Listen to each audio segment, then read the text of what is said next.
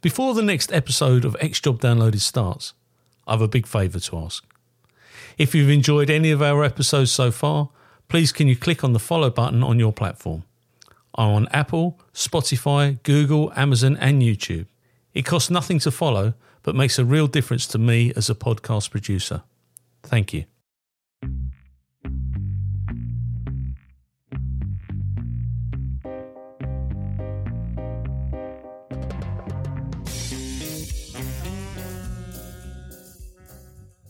Today we're going to interview Alan Evershed.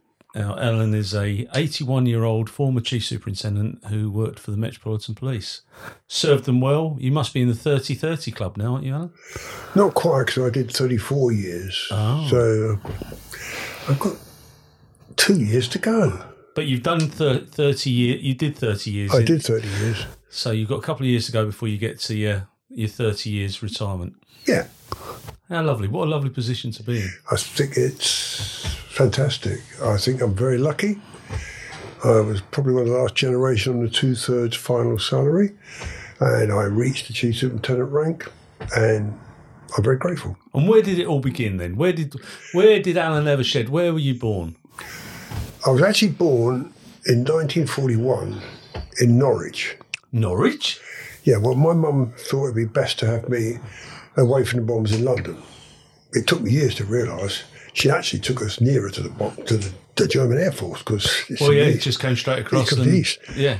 But my granddad came. She told me later. My granddad visited us and said, "Best you come home," and he took us in. And, Wow. And uh, yeah, it's the war. You don't. You know. it- Look, you can't help who you're born to, where you're born. You can't. You can't No. help it. And I was born in the war, and so I can't remember much about it. I can remember what they called a Morrison shelter, which I think was after a politician called Herbert Morris. I might be wrong which was a sheet of metal went across your dining room table with sort of curtains of, of metal, and and you hid under there. And I remember that. The other one, the most famous one, was the Anderson shelter. Yeah. But we were posh enough to have that. And after the war, my early memories is living in a prefab. Yeah, everyone knows what about prefab. Yeah. Well, you say everyone, but not n- not everyone listening to this will understand because, as luck would have it, we've got people all over the world that listen to this. Everyone. Yeah, we have. And, well, a prefab was a prefabricated house. yes. And uh, the great thing about it, uh, two bedrooms, and it had a fitted, fully fitted kitchen. I mean, that's unheard of in 1946 to ordinary people. Yeah. Had an inside toilet. I mean, unheard of. And we lived there for a time. My memory about that was the winter of 1947, which was really, really bad. And my mum and I went out for a walk in the snow after dark with a pram. My sister had been born by then, she wasn't in it. And she stole some, some coal, you know. No way. She did. I thought afterwards, a long time after, do you know what? The night watchman knew that was going on because we were all poor. Yeah. And as long as you didn't take liberties, I'm sure. Was that from a coal yard? I mean, Oh, yeah. it- it- it's funny because when I joined the police, we had coal yards, and because they're, they're They're gone. They're Nobody gone. knows what you're talking about. No. I remember. I also remember just after the war, just after we were in the prefab, there was an Italian prisoner of war camp near us, and it was still there. And what I remember about them is they gave us kids sweets. And where was that? Where, It was in Harrow. Oh, sorry, it was in Harrow, Harrow. which was Middlesex. It was its own county. Well, that's changed over. But it was yeah, 1965. It becomes swallowed up by by London, now. Greater London. and uh, so it's now the borough of Harrow. Uh, but then, but then something happened when I was ten. They um, a big discussion with the headmistress and my mum whether I should sit what they called eleven plus. Yeah. I was only ten. So this is in 1951. One, yeah. 1951. And what I remember about that is sitting the exam, and halfway through, the teacher said, "Children, please stop. The king is dead." And I, I vividly remember that. February 1952. Yeah, because you think that's a big deal. That's huge. And I, I And you're taking your 11 plus Yeah, on yeah. that. you're supposed to ask me. Were you taking your 11 plus? No, did I pass? Well, yeah. Did you pass? Oh yes. and I went to this thing called a grammar school, Orange Hill Grammar School. How funny. And um, what I remember about that it was it was A string, B string. Well, of course, I And was. where were you then, I went to Alan? B Street. Oh. I was like Mill, Millwall, not going to win much, but I was there. and uh, I sometimes smile to myself because they talk about these Mr. Chips and his inspired teachers. There's 40 kids. There's 60, 60 kids, and I'm 45th. But I always come in the top three at history. Now, we're supposed to have a Mr. Cripps who takes under his wing. No, of course not. Absolutely not. I took the GCs. I passed five, and then you start talking about what are you going to do? And the, uh, the, the the lady, she was an art teacher who did sort of what are you going to do next? What Yeah, they call yeah, it? career teacher. Career, yeah. She said, "Now you're tall. You thought of the police?" Well, of course I hadn't. I was brought up in a council estate, and I, I- you know, in a council estate, unusual council estate, there were nice three-bedroom, semi-detaches. blah, blah, blah. Everybody went to work. You know, Yeah. it was just totally different. Uh, and you, you don't think of the police. I'm sorry, you don't. But I thought, well, that's a good idea. I applied for it. And I remember going to uh, Borough High Street, which is in London, where the recruitment centre was.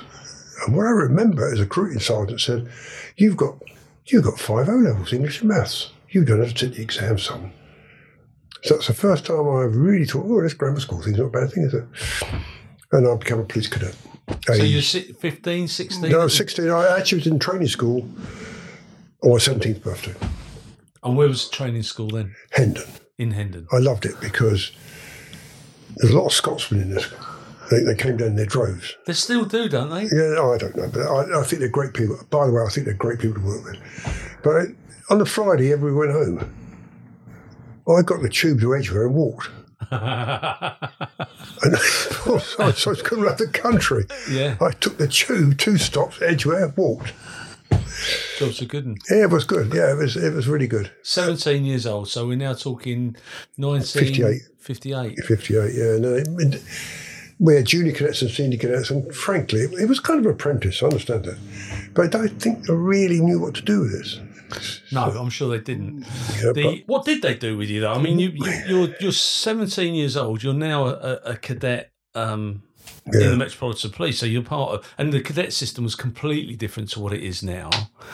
Well, there was two systems. This was junior cadet started in the late, in the, well, about 54, I think. But 61, well, they made it a cadet corps, and Oh, it was much more structured. So I was in the clerk's office and uh, in the front office and in the magistrate's court, where you got the you got the cheese sandwiches for the prisoners, and that's about it.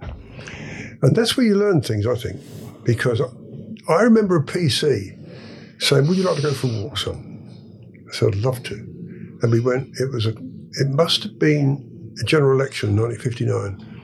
He took us around all the polling booths, and I thought it was fantastic. I didn't know British British democracy worked like that. Wherever we went, we had a cup of tea. You see, and it was great.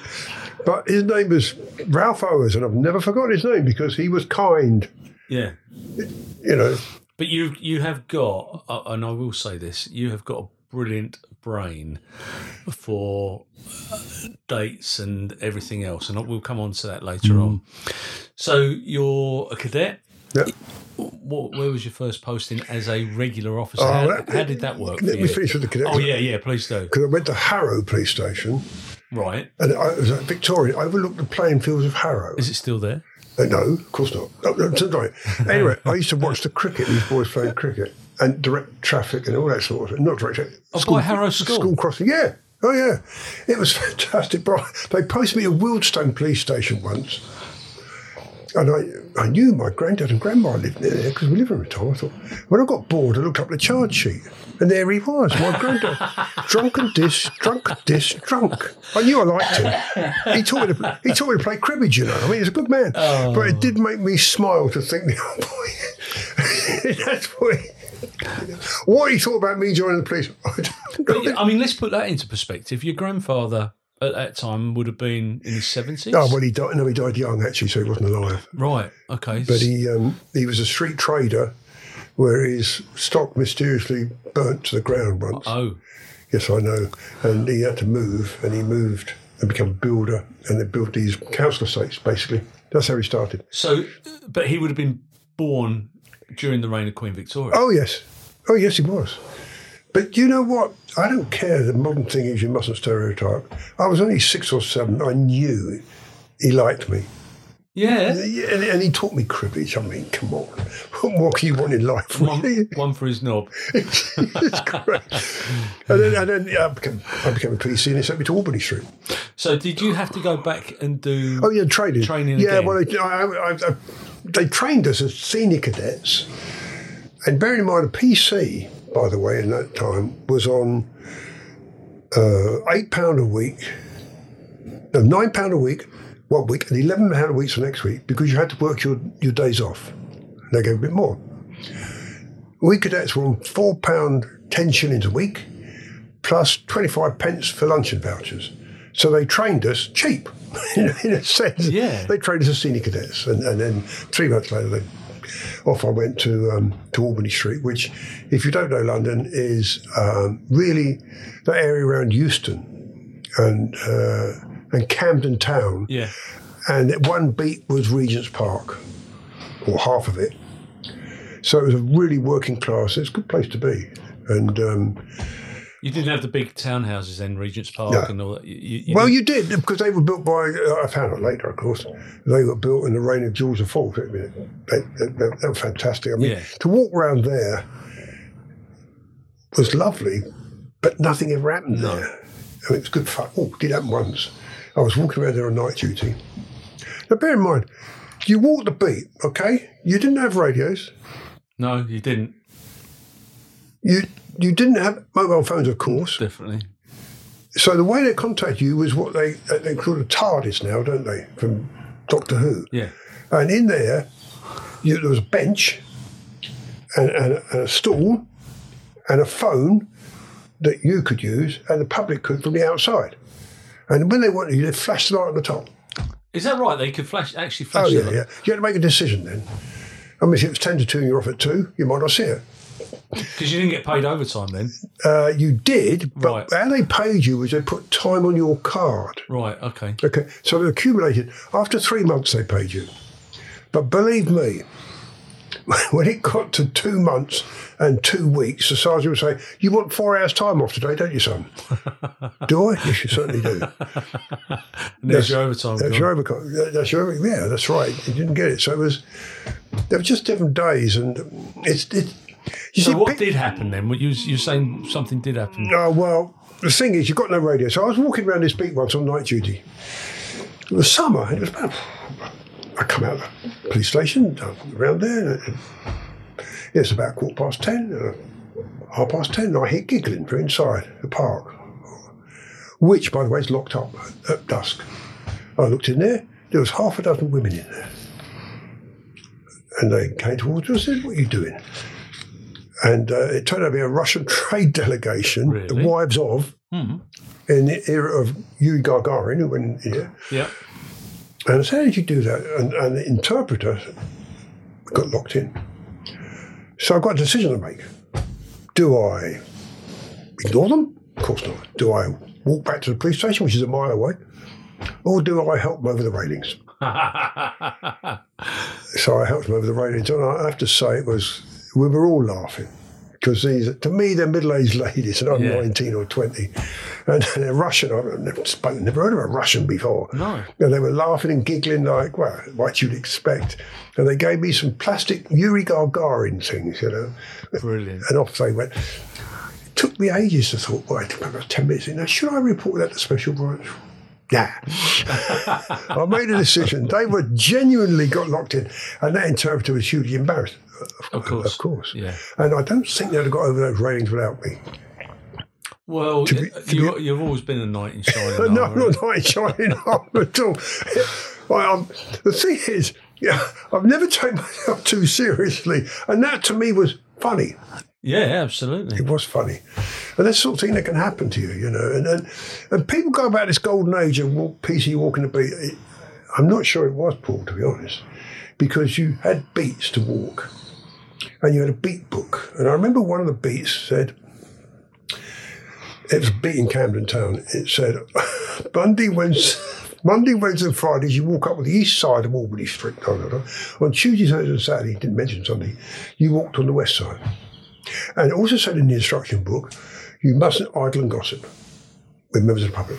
So, it, you know, that's not perfect, actually. No, it's not because where It's do you not. get your information Well, from? of course, but they, they didn't think like that. But so you, you had that beat and you walked it. Oh, you had some patrols as well.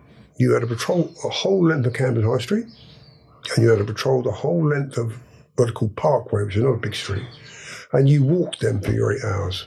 And of course, Camden's changed out of recognition now. Yeah, I, I went up there quite recently, and it's, it's not Irish anymore. No, no, and it was very. It was it was very Irish, by the way, very Irish. And um, Dublin Castle. Yeah, the, the- oh, yes, I've been there a few times. Yeah, yeah. Bet people singing there, you know. yeah, they do. Yeah, Yeah, some good bands in They do, yeah, yeah, I bet they do. Yeah, But we went for no, we went to another pub called the, Stag or something, almost opposite.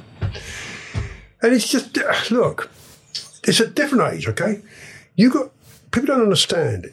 If I went when I went on on the beat, first of all, I went on, on, on parade and you show your whistle, the stick, and your pocketbook. And the inspector would inspect you, make sure your shoes are shined down, and off you went. Okay? The only way you could get in touch with you was by that light there. On, on and and you had to ring from there every couple of hours to show you're still alive, basically. yeah. So you were very much in charge of what you did. There's no question of it. You know, I always think, well, I haven't always thought, but in the police, there's only a few ranks worth having. One is definitely the top man or woman. Secondly, the superintendent or the equivalent who runs the police station. Yeah. Third, the inspector that runs the relief. Yeah, And fourth, the PC who walks a bit and you don't know what he's doing. He's out there doing things. yeah, And I've, it's not worth having, I think, but the sergeant, of course, is the most important because he makes it run day to day. Yeah. And if you don't trust your sergeants as a governor, and he smooths it. He smooths the, the passage. Oh, he does it, yeah, he- between the he- PCs and the oh, governors. and- definitely, definitely, Yeah. definitely. But that's that. That's how it was, and, and I'll give you an illustration of how it was different. Okay, so if you'd arrested a, an Irishman there, you never charged them with assaulting you if they threw a punch at you because it was only going to be a punch, and he's drunk. Because in the morning, A, he would say sorry yeah, and plead, and, and he'd plead guilty because you went to court with that that prisoner as a drunk. You went there in the morning. is that right? So you'd stay on duty. No, no, you went off at six and come back at nine. Brutal. Oh, And I and I remember my first arrest, and he was lying flat out, absolutely drunk. He was wearing a suit, and he had money, and we went to court. He pleaded guilty, and as we left, he said, "Do you fancy a pint?" I, I said, "I'd love one," and he thanked me because he really was out of the world. And I had a stomach ache, I remember. And he said, Well, are you all right? I said, My stomach aches. He said, I better get you a brandy. I. And then I had my appendix out that night. So, Wow. yeah, and he told me to go and see a doctor. And different, different era. it and ju- I, and yeah, I no, I, I'm, not, I'm not knocking. I'm not knocking to that. I'm really not. And the, the other lovely story I love telling. I took this drunk to a police box, so I'm ringing for the van, and I hear the telephonist say, "Van driver," and I said, "Is he playing snooker?" And he said, "Yes." Prisoner said, "What ball's he on?" What ball's he on? Pink. Oh, thank God for that. He said he won't be long then, because we all knew the van driver wasn't going to leave until he'd Finish finished his game. especially if he's on the pink. and you could, you could have. Uh, I don't know. It's a bad word now. You can't use it, can you? You could have that kind of banter. You could, you you you could, and you had to, because Yeah. there's no cavalry coming. But you need that. Oh, you still you need. need that banter. I'm sorry, and I and I. It's not a job I'd want to join today, and I think it's commendable that people still want to So join the do I. police service. Um, they're not supported by senior politicians, whatever whatever party it may be. They're certainly not supported by the, the mayor of London. Um, I will say that you. I'm not going to ask you to comment, um, but I think they've they've got the poison chalice. But you need to have banter because if you trust the people around you, that trust is built around banter and camaraderie. Well, Paul, the thing is, things don't change. If there's any benefit of the doubt, the police aren't going to get it, and that's from time immemorial. And I think it's because we are civilised and we don't really think we should have a police. But the truth is, We need them. Yeah, absolutely. So therefore, we're a bit resentful of them before they start. Yeah. But it's just my theory. Un- I don't know. unnecessarily as well because they do they do a sterling job. Oh, and since you know since the first bobbies were walking the beat, the Bow Street Runners, they've done a sterling job. And yes, there are there've been bad people. Of course. but but the police service reflects society, and society has more bad people than the police do. Oh, of course it does. You know, it's been said by many people, but it's true. When things are going bad, the police run towards the danger, not away from it. Yeah, absolutely. Oh, it doesn't. It doesn't matter. I remember going to an armed incident. I took armed incident before when the guns were locked in the police station. God's sake. And I, an armed incident. I said, when the canteen, any any firearms officers here? And this detective sergeant, whoever he viewed with some suspicion, said, "Yeah, I am." and you gave him his revolver and sent him on his way. Uh, uh, uh, he didn't have to. No, He really didn't have to mm-hmm. because I had no idea he was an authorised firearms officer. Turned out he'd been on flying squad and I'd forgotten about that. Hmm. So he didn't have to. He could just. That's it. Yet people regard him with suspicion. It was the early 70s. yeah, I just think when I wanted you, mate, you were You were there. You were absolutely there. and I think they still have that. So you're you've, you're at Albany Street. Where do you go to from Albany Street? Well, I when I went, um, I, I got a job at area headquarters once because, believe it or not, they taught us as cadets to touch type on typewriters. So I was good on what is called a teleprinter. Yeah, And uh, a- guy in area headquarters, I didn't know we had area headquarters, right? He had the very first, one of the very first pig's valves transplant in his heart, his PC. wow. And they said to me, You're good on that. Would you like to go there for three months while I recover? Certainly, I said. And when I get there, it's 1966. And it's about three months away from the World Cup. And as a result of that, here I am, a radio operator at the World Cup. Radio operator? It was an ex-army thing on your back. But in those days, when the, after 10 minutes of the game, you walked in, you walked around the pitch, you took your helmet off and you sat on the touchline and watched the whole game. So, so let me get this right. This is April April 1966. England have qualified for the World Cup. Then the, the, the finest football team ever to to grace the fields. You know, West Ham United all the, all the way. Um, and Alan Evershed is now 25. yeah, watched the game. 25 and they've trusted you with the communications Yeah. for the entire. So how many games did you actually see? Well, I saw all of them. All the games at, at Wembley. All the games There was one game that was at White Hart, at White City, and this amused me. The reason it was at White City was because the Greyhound Association refused to cancel their Greyhound meeting at Wembley, At Wembley Stadium. Stadium. Yeah. you can't believe it, can you? Fantastic. And I, and I, and I saw it, and I, I think, you see, I thought we'd win again, so it didn't really matter. I also saw, by the way, as a PC, Cassius Clay versus Henry Cooper. I was put on duty there, and I was directing traffic five miles from the stadium. And thought, God, almighty, poor road. This little police van drives up, this sergeant I never saw before, or again, jump in, lad. I need more security at the stadium. And then we marches in there, and we're ran the gods, really, if the truth be known. But when Henry Cooper knocked Cassius Clay down, let me tell you something. You didn't have to see it to know it was an English war. we knew it was Henry. And I thought, God, dear, how lucky was that? Oh. It took me years to work out that crafty, Pete, crafty sergeant.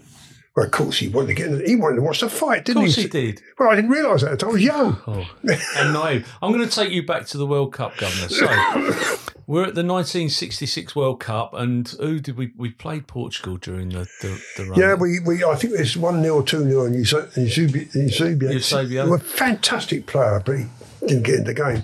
The players I remember for a whole thing were were definitely Bobby Charlton.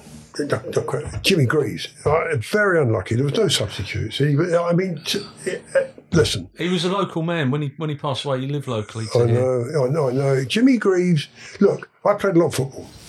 I was a hulking centre half. That's all I could do. My knees are still good. Why? So I never turned on the ball. If, the, if if I was facing my own goal, I kicked it for a corner. It's as simple as that. that man, I watched lots of strikers. That man was special, and no one of them can tell you why they go where they do. In, they, they just do it, and I just and I love. I played football till my sixties. I, I played every police station I was at. My first police station, I went there with a, a man called Tony Carroll, who played for London Schoolboys at Hampton Park, right? And we played. He was class Robertsall. He used to say silly things to me at my feet, Alan. For God's sake. he, put it on his head, he could control it. he never became a pro because you don't know this, I don't think. Twenty pounds a week was the maximum, Yeah. and twelve pounds in a close season. Yeah. We get an average of ten pound a week as PCs. Why would you want to go and play football? No, and by the way, I'm pretty certain he got it in his boot anyway when he played for his amateur side. Yeah, of course he did. And um, by the age of twenty nine, he was finished. His knees had gone. Really. And I remember when I was playing for the SBG, who were a team not renowned for their fin- finesse, to be honest with you. And I was about 37, 38. And to- this bloke, Tony Carroll, he refereed us. And I did a slightly late tackle, to be honest. And he ran alongside me, he tapped me on the shoulder and said, That one's for old time's sake, Al, no more. Brilliant. Well, he, knew, he knew I was getting old and slow. so, so you're at the World Cup final. Yeah, what yeah. was that like? You've got, I mean, uh, patriotism, and I'm I'm a patriot. You know, I'm a nothingist when it comes to um, everything else, but I'm a I'm a red, white, and blue patriot. I absolutely, and I love my football, and I love England football, and I hope they, you know, there's there's an irony that we're doing this today because obviously we're through to the next round of the World Cup. Yeah. July the 30th, 1966. What was the atmosphere like in Wembley Stadium? You are 26 years old. You've got the communication centre on your back. You've got all these old boys that have travelled in from all over the UK. Probably most of them are Londoners because they probably didn't get the opportunity to get tickets from everywhere else. What was that? What was that like? The sights and the sounds. People say, uh, they always write on it, it was electric. Yeah, it was.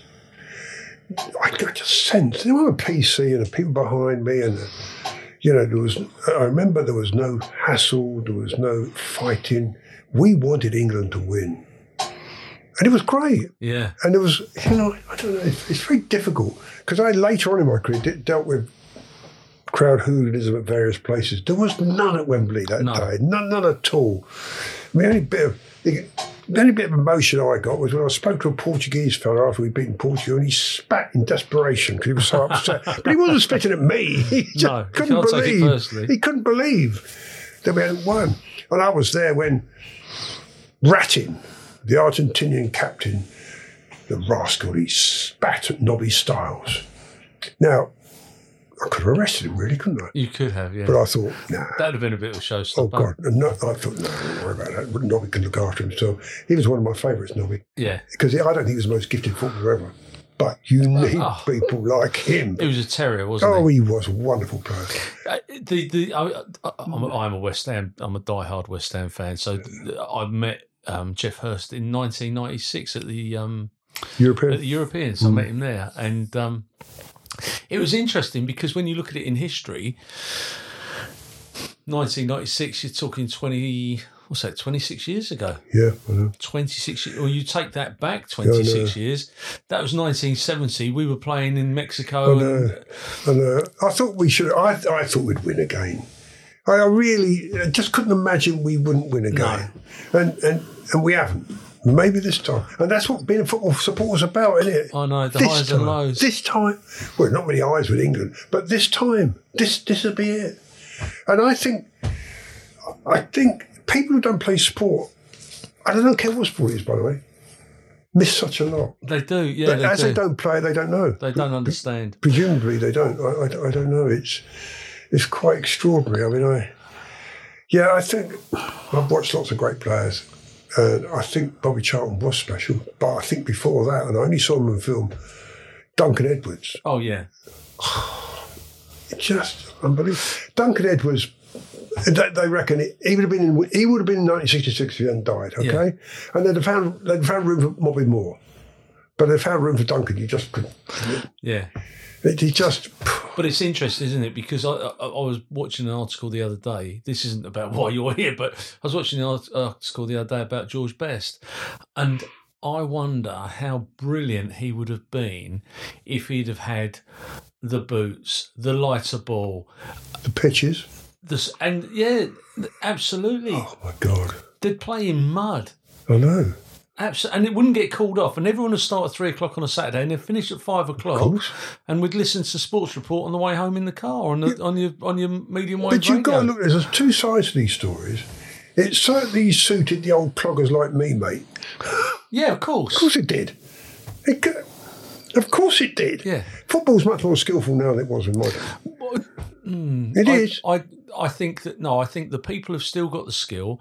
The difference is there has been a lot of technology and a lot of investment into the equipment. Now you think it's only a pair of boots, but actually they're designed in a particular way. They're like putting a pair of slippers on. Yeah, know. Whereas before they were thick, they were heavy. The ball, I mean, Well, yeah, you- you absolutely. it. Yes, of course. But if you're asking me, which I think you are, I am. would today's players, would yesterday's players shine today? The answer is yes. Yeah, Or I've, I've no doubt about it. When you see old film of Stanley Matthews skipping down there and crossing the ball, come on. And George Best, yeah, great player.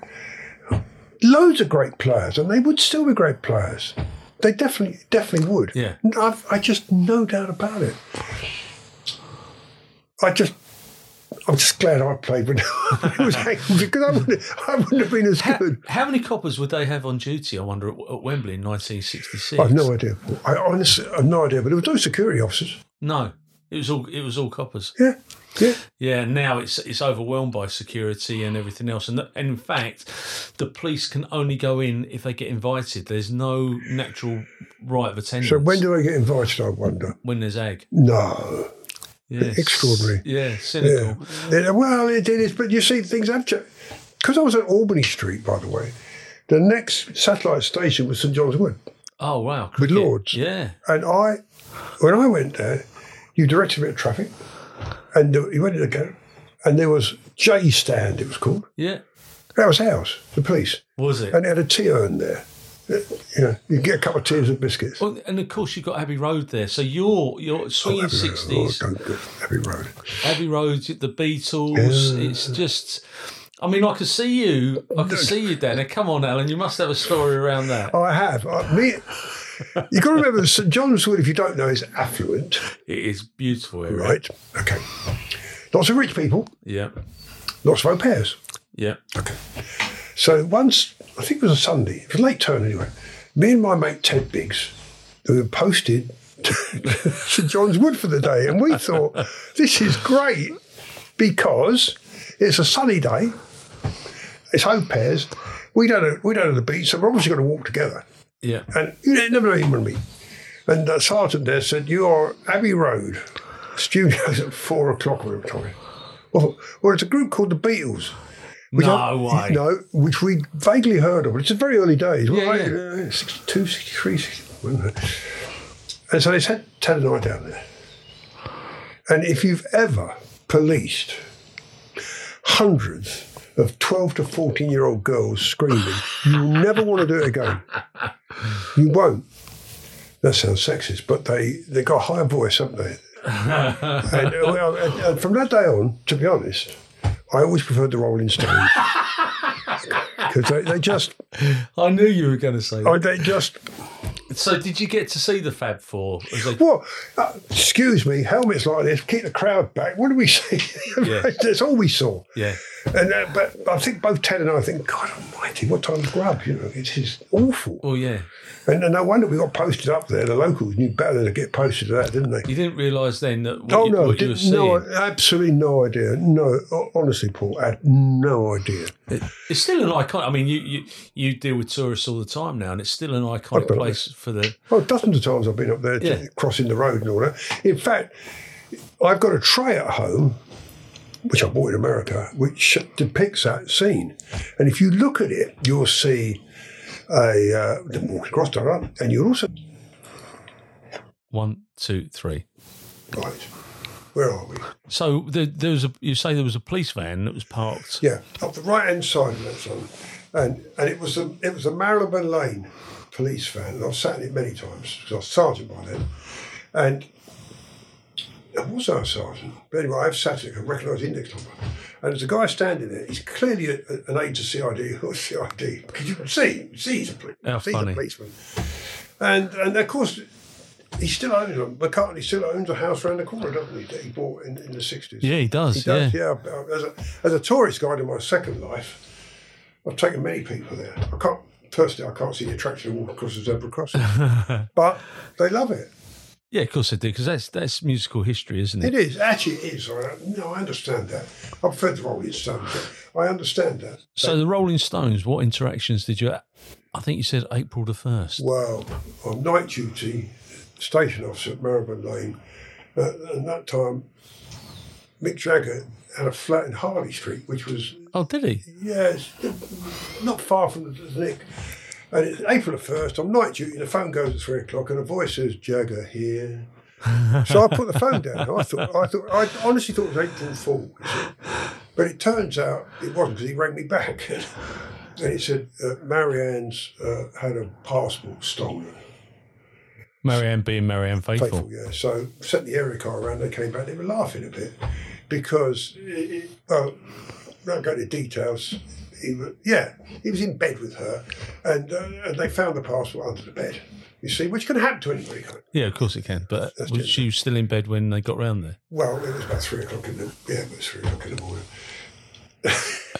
How brilliant! It was it, a bit. My big favourite is, Roger, is, is Rod Stewart, of course, because Well, he's a local lad now. He lives. I say local, but he Yeah, lives up near Harlow, doesn't yeah, he? but So- he um, he um, he was a decent footballer.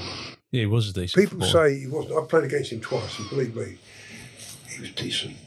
And uh, I bumped into him, him and Penny Lancaster before they got married in a pub called the Town of Ramsgate in Wapping. Yeah, yeah, yeah, yeah. I had a dozen uh, American sailors, officers. I was taking a pub call, and there he is. Uh, now I, I've got to do it. I went up to him and said, "Look, I shouldn't do this, but I've waited 30, 30 years for this. He Why is that? I said, Because you kicked me. when you played for me." and he said, and this is true, he said, When was that? And I said, Who are you played? I said, Islington Police. He said, We played on AstroTurf. I said, We did. We went, he said, We played in the White Hart. I said, No, it was a White Horse. He said, I remember that. Bloody hell. Yeah. And he was a decent player. He was a midfield player. He's up, uh, of course, AstroTurf, he could shine. I, Yeah. could, I couldn't it was smooth, wasn't it? So, but he did something I don't think you can do very easy as a pop star. He invited the ladies to come over and talk to him. And I don't mean, I really don't mean like you, know, you want to see. He didn't do it. He did No, it in a no. nice way. And he went there, he took photographs and selfies. And then Penny Lancaster came. Of course, she's a special constable now. isn't She is in the city, yeah. so it, it was it was nice. And by the way, I don't want to be cynical here, but I didn't have to work very hard for the rest of the time. No, I bet you didn't. It's, it's, it's interesting. When I was a, a governor over at Epping, I picked up the phone and it was his brother-in-law who's his estate manager, Okay. and they had a problem with parking by his old house, and I got invited up there, and I was actually running an undercover job in the area, but they put me back there in uniform because there was some other skullduggery taking place. But anyway, and I go there, and um, as we're driving around on the golf trolley, we see the football pitch, which you know is immaculate in these green and white uh, Celtic colours Oh, on, on the, the nets and whatever. And out walks Rod Stewart, and I'm, you know, I, I like Rod Stewart. I like the faces. I like all of it. And anyway, we're, we're standing there talking. Oh, I've heard about you, Paul. Yeah, of course you have, Rod. You know, you've heard all about me, haven't you? And uh, I always remember as a schoolboy, I was walking the walking around delivering newspapers, mm. and he'd been removed from a flight before it took off to go to New York mm. because he'd got, I think it was Britt Ekland's breast. He'd removed her breast from her clothing Not a good idea. on the plane, and they asked him to leave. And I had this conversation with him, and he was laughing. He goes, "Oh, I remember that," and he was so down to oh, earth. So, and he, even now, he'll eat in the local restaurants, drink in the local pubs. He's very, very down to earth. It, he really is. And, and I, I was in hospital in, having one the nose operation from playing football. I'll never forget the Walthamstow Avenue winger. He did one. I swear he did. Anyway, because I'm representing the, I'm in the Met Police team, and uh, I've ruined my career. Anyway, I'm having a nose job, and the guy in the next bed is a young man, and he's. Um, it turns out he had uh, ribs that didn't grow. Oh, so he had right. plastic ones there, and he's depression. And in walks Rod Stewart with all these gaggle of girls. Flowers for him. Turns out they're neighbours. They Oh, know each other well. And Rod Stewart come in. And that's how the football matches started, to be honest. Right. That's how it started. And I've always I've had a soft spot for Rod Stewart. Yeah. Because he was decent that night and he never forgot his old mate. The second time I played against him, I was a ringer for Barnet Police. I didn't tell him afterwards. But you know what he used to do, don't you? He used to play Hampstead Fields. I think it's called Hampstead Fields. right. You did ordinary Sunday morning stuff like that. And I played for this thing called Barnet. And he turned up in his Rolls Royce with half the team, you know. he did. Yeah. He did. And took a moment in a dirty boots. There was nobody, there was nobody shower there. And he was, yeah, a decent, a decent bloke, Yeah. good entertainer, and a decent footballer. Yeah, yeah, no doubt absolutely. about that. Oh, it's interesting. He, um, yeah, he's uh, well. He stopped for one of my PCSOs. There was a fight in Epping High Road, and he stopped, got his driver to to get out Yeah. and, and give her assistance. And afterwards, he said, "My boss would like to meet you." And um, he's sitting in the car with Penny, and they invited her to the weekend barbecue where they had all of you know Robbie Williams and the whole lot playing football there. But no, um, decent man. He was, Yeah. he's not forgot his roots, no question that. Yeah. Half the fact he loves Scotland, he's a decent bloke. Yeah, yeah. You're now um, Sergeant Evershed. What happens next? Where do you go from? Well, I, I, I sat an exam to become a station sergeant. You had to sit an exam then. Oh, this is wonderful for me because in those days you sat, it's very archaic. You sat an exam which was competitive. So if there weren't 100 sergeants, you had to finish in the first 100. And it was based solely on the law. Extraordinary, isn't it? And I was good at remembering dates, etc. Yeah. So I passed the sergeant's exam high up, and I had a chance to go to Bramshill, which was Special Fast- course. Yeah, Yeah. yeah. Well, I didn't get there for some unknown reason. I don't know why they didn't choose me. And then the next one was station sergeant, and I remember I came eighth, and I only wanted thirty, but because it suited me, I could good at Yeah. So the station they sent me to, to Caledonia Road. You don't know it? Um, it's closed. In everywhere I've ever served closed. and it, so it was a very working class area near King's Cross. Yes. And something extraordinary happened. I was very lucky. A man came to take over, a chief inspector called Lou Holness. Now, you've never heard of him? Nobody has. No. He's never been on a leadership course in his life. You would follow him anywhere. He just had such charisma. I, I can't tell you. He's just, he's just fantastic. And he taught me a lot. He taught me that you've got to get everybody together. Don't, don't separate from the CID. Don't separate from the, from the mounted branch because we had horses there. Right. Don't separate from the SPG and you can use them all. And he was just brilliant. And of course, he was a fantastic vice man. He really was Right. fantastic. As a sergeant, which he'd been a sergeant for years in Brixton, they used to put him in the clubs. He was five foot six, smoked like a great. Hasn't run a book on management, or he, No. he didn't need to. I'll tell you what this man was like. You you read, I think, this man thinks out of the box. No nonsense normally. This guy said to us one day, I've entered us for the Metropolitan Police flower competition. We said, We haven't got any flowers. He said, I know, he said. But I'm, I'm going to get these flower pots and put them all around his head. But why? He said, Well, the Queen Mother is a judge, and we got police horses in the stables here, and she loves horses. It became third. The Queen Mother turns up. She spends all her, t- not all her time, most of the times with the horses. yeah. Then she goes up to, to Lou's office and but discuss politics, I suppose. Yeah. Of course. Now, I like to think I, I, I'm an unorthodox thinker, but I, I would never have thought of that. No. Not in a, Month of Sundays. no, you just wouldn't, would you? But he, that's the way his brain worked. And he, he sent me one day, he gave me £10. He said, go and get two bottles of gin. So then, what was that? What he said? Roger Bannister, four minute miler. Sir Roger Bannister. He's yeah. opening, opening the AstroTurf. I said, yeah. He said, well, Lady Mayor of Islington's here, and I know she likes drink, gin. How do you think like that? Not on spot. Yeah. Off she goes to his office. And he never really had a lot of trouble. with politicians in Islington. I'm not sure. Maybe that wasn't him, but. Well, I'd like to think it's Well, the same now, but it's uh, not. I know it's not. Well, you see, don't get me going on that for me all day. Because I learnt that from him a little bit, but also a home beat officer said to me when I was chief of it's Christmas party, so you lot must come. We're a little bit of a disco. And and we've been saving all year for it. Well, to be honest, I was quite impressed because he kept a straight face and so did I. And they've been collecting for it, so go down there. of course do. There was no scotch, it was wine a bit. But yeah. And he says to me, he said, Go and ask that lady to dance there, it's rock and roll.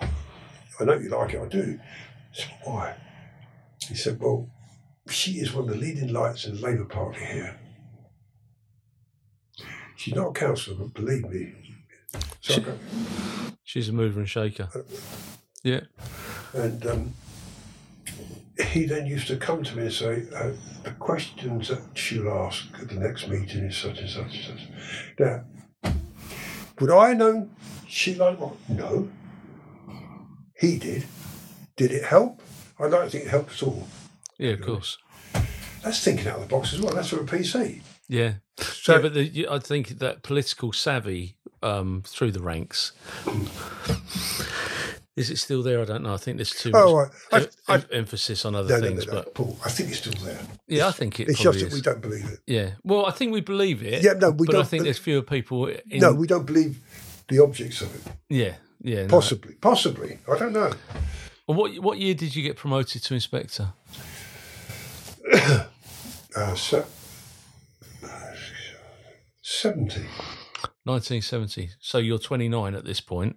And they sent me to Romford, which is one of the few police stations still open. God's country. Well, then they sent me. Did- Were you in a police house then? Did you? No, no, no, no. I bought I bought a house in in, in Aveley, Essex. Oh, you were posh then. If you could- No, I couldn't afford. I couldn't afford anything else. But they sent me there, and I, did shifts. And then they sent me as a unit com- deputy unit commander at Hornchurch Police Station, closed. And I served under a chief inspector who'd been a pilot of mosquitoes in World War Two. really. and crash landed and was captured by the Japanese. And he, would, he couldn't deal with Japanese people, but he wasn't rude. He would, if they came to the counter, he would ask you to deal with them. Yeah. But he almighty, he was so good on paper. He said, mate, I'm nearly retired, do what you like, make yourself known, and I'll write your reports for you, help you. Brilliant. I can't tell the story of Dinger Bell because it's not fair. Don't like to mention names. But in my career, I have met two really outstanding PCs for thief takers who couldn't explain to you how they did it. No. And I don't think the modern thing is you shouldn't do this, you shouldn't stereotype. It's nonsense.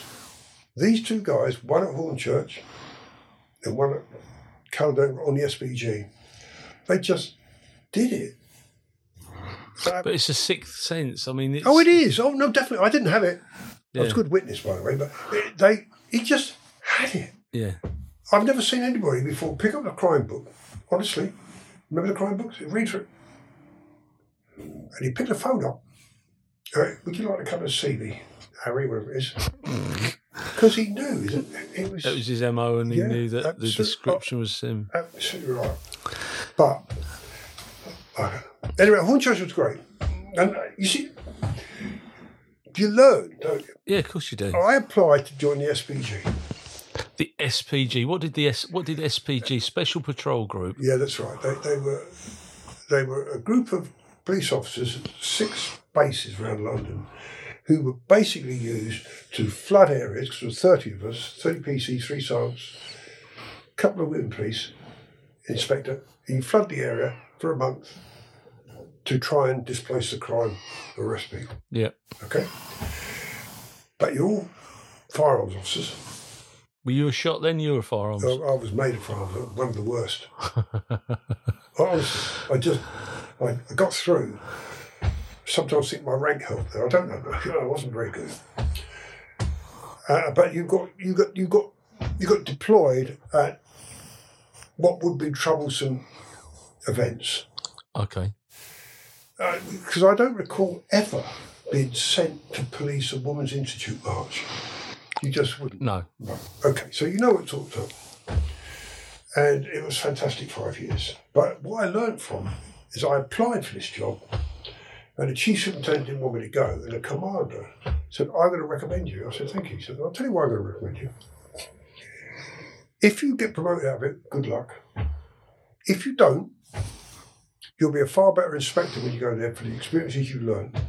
I, I, I, I tell you, Paul, I've never ever turned anybody down for my own selfish reason to keep them because I know, Yeah.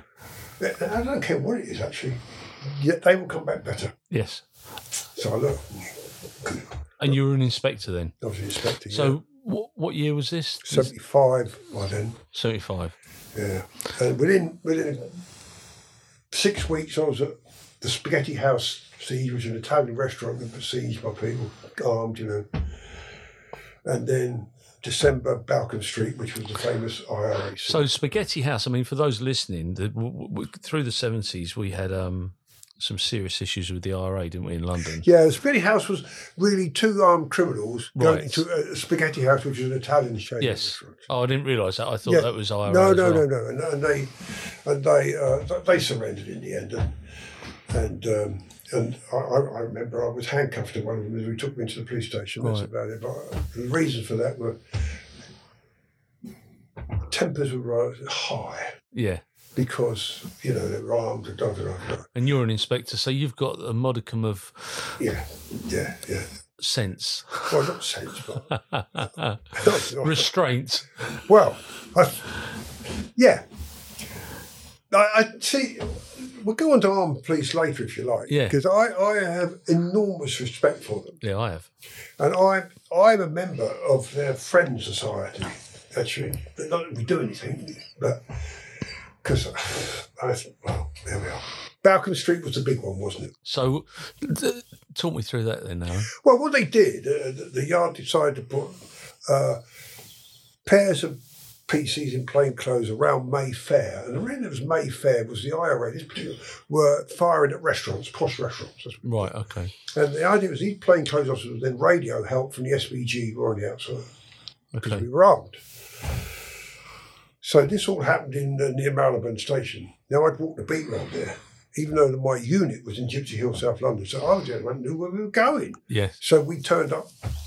If we weren't the first ones, I'd was very different. And uh, that they decamped and they shot at not my carrier, I think it was one of the other carriers. Uh, and um, the two PCs got bravery awards, quite right. So they fired them. And they hold up in this council flat in Balcombe Street, which is just behind Marylebone uh, railway station Right. actually. And you know, the siege took place. I mean, And these are IRA, oh, they are. ac- active IRA. Oh yeah. I mean, the thing about it was, and that's once again lesson. You see, I had a gun, and so did my sergeant. There were actually two per carrier, and I gave it to the inspector and the sergeant. And I was honestly, Paul, I was carrying this gun for about half an hour. I thought, why am I carrying a gun? This is a siege. I should be organising. Yeah. I So- be, I'm making the decisions here. Yeah. I'm not. I kind of- so I gave the gun to Valeri, and off he went. Yeah, that's right. But yeah. they made the hierarchy made a mistake there. But I bet they didn't do it again. And then we. It's so funny because there was a little Muse Street opposite, and there was a, a properly registered with DVLA, what they call it today, tank there. really? Well, say tank, maybe it's an armoured. Yeah, like a small armored vehicle, Yeah. Scout Yeah. type of it. was there. Ideal. A, I think they probably thought the army were there. Yeah, To B, we could post people there, couldn't we? yeah. That's just luck. And it lasted five days. So what happened then? So you're because the, the great Peter Imbert was was there. So Peter Imbert was a, a superintendent in uh, the special branch who was negotiator. Right. Okay. Now they they made these negotiators quite recently to, to, to talk people out. yeah. I can't remember when they first used Paul, it was quite recent, but he's a negotiator. And I'm there one day and I'm in the uh, flat above with the chief superintendent of SPG. And Peter Imbert is negotiating. And these these g- gunmen had thrown their field telephone out onto the balcony. Um, so Peter Imbert is telling them that we are going to pick it up and it'll go past the window, but, that, but we're just trying to get the phone back to give you a fresh one. We're not threatening you. So we'd already supplied them with a Yeah, phone. we've supplied them with that, yeah. So as I'm standing there, Peter Imbert's doing this. I looked at the chief superintendent said, who's going to do that? Because there's nobody here to put it up. He said, well, I'm the chief superintendent, so it's not going to be me. We've kind of narrowed it down to me. And so I, my claim to fame is I picked, I picked this thing up and off it went. And I got a photograph of it in my office of me doing that. But you make it sound as if you just picked it up. The- you, you pulled it up. You But it, there was a was there a balcony there? or- yeah, yeah, on about you pulled it up to the next balcony, basically. yeah. So you're out leaning across. You've got you've got all these armed police officers. Oh, don't go there. They're SPG blokes like that. And I thought, that's Bob Aldrich, Inspector of Three. He's he's a worse shot than I am. I did. I remember thinking that. It's terrible. Oh, God. And, and I had that photograph in my office, and Peter Imbert visited me one day, and he saw it. He said, oh, he said, I've been waiting years to meet you. He said, what's that? And I told him the story. He said, did that really happen? He said, I assumed there was someone there to do that. Well, I said, of course you would. It was me. Brilliant. Yeah, well, And I- they and they got subsequently convicted Yes, and lo- did, locked up. yeah, they did. Yeah, it's a, it was a good lesson. The other thing I did there, and I'd never really heard of the SAS, but they called the SAS in, and um, this young captain, I was dedicated to help this young captain get um, curtains, lace curtains, right? hmm so they could be behind it. And they, yeah. I said, "Oh, I said, I know. And I took them to Selfridges and I explained it to the man in charge. I got them just like that. yeah. Just like that. Absolutely no problems. I'm not even sure he charged us, to be honest with you. Wait, wait. That's mm. my claim to fame. I got the curtains. So you got a few claims to fame. So Not really, but oh, well, such. You see, the thing is, if you get a job you enjoy, you never work again. If you ever said that, it was probably some Roman. That's right. but it's absolutely That's right. right. You know, when I What year did you finish on SPG then? 79. And I'd been in a few things. And, you know, there was a, a, a fa- God, there was a march through Lewisham in North South London of the National Front. Yeah. And it's always referred to that. It got very violent, But there, but there were but they were attacked by left wingers. yeah yeah And, and, and what my abiding memory of that again is they gave us shields for the first time. Right? But they put them in a little van following our three vans, driven by a civilian. And of course, when we wanted the shields, they were the other side of the crowd. yeah. So we had to charge the crowd with batons out to get our shields. They never did that again, the authorities. To be fair, we always carried them on our carriers after that. And and of course at that time police officers didn't have the protective clothing that No, no, got now. no, we didn't. I mean, I, I remember vividly watching um, some of this on the television. Brixton, for instance, Oh. they would be wearing their normal police uniform, police hats. They're using the lids from the dustbins. Dustbins. Oh, yeah. Damned at Notting Hill Carnival in 76, by the way. Well, And and it's interesting because Notting Hill Carnival is still a flashpoint for Metropolitan Police every bank holiday. well, the truth is, what, what, whose eyes do you want to look at it? Do you want to look at, at, the, at the million or so tourists that go there? They're nice eyes, see that. Do you want to look at the residents who love living in Notting Hill, which is lovely, except they have to go away for the weekend? Do you want to look at it at the police point of view? Or do you want to look at at the people at nine o'clock at night on a Sunday on a Monday, the last night, when it gets dark, go rampaging through the streets wrong people? Whose eyes do you I want to know. look through? And uh, and throwing bottles at each other and Yeah.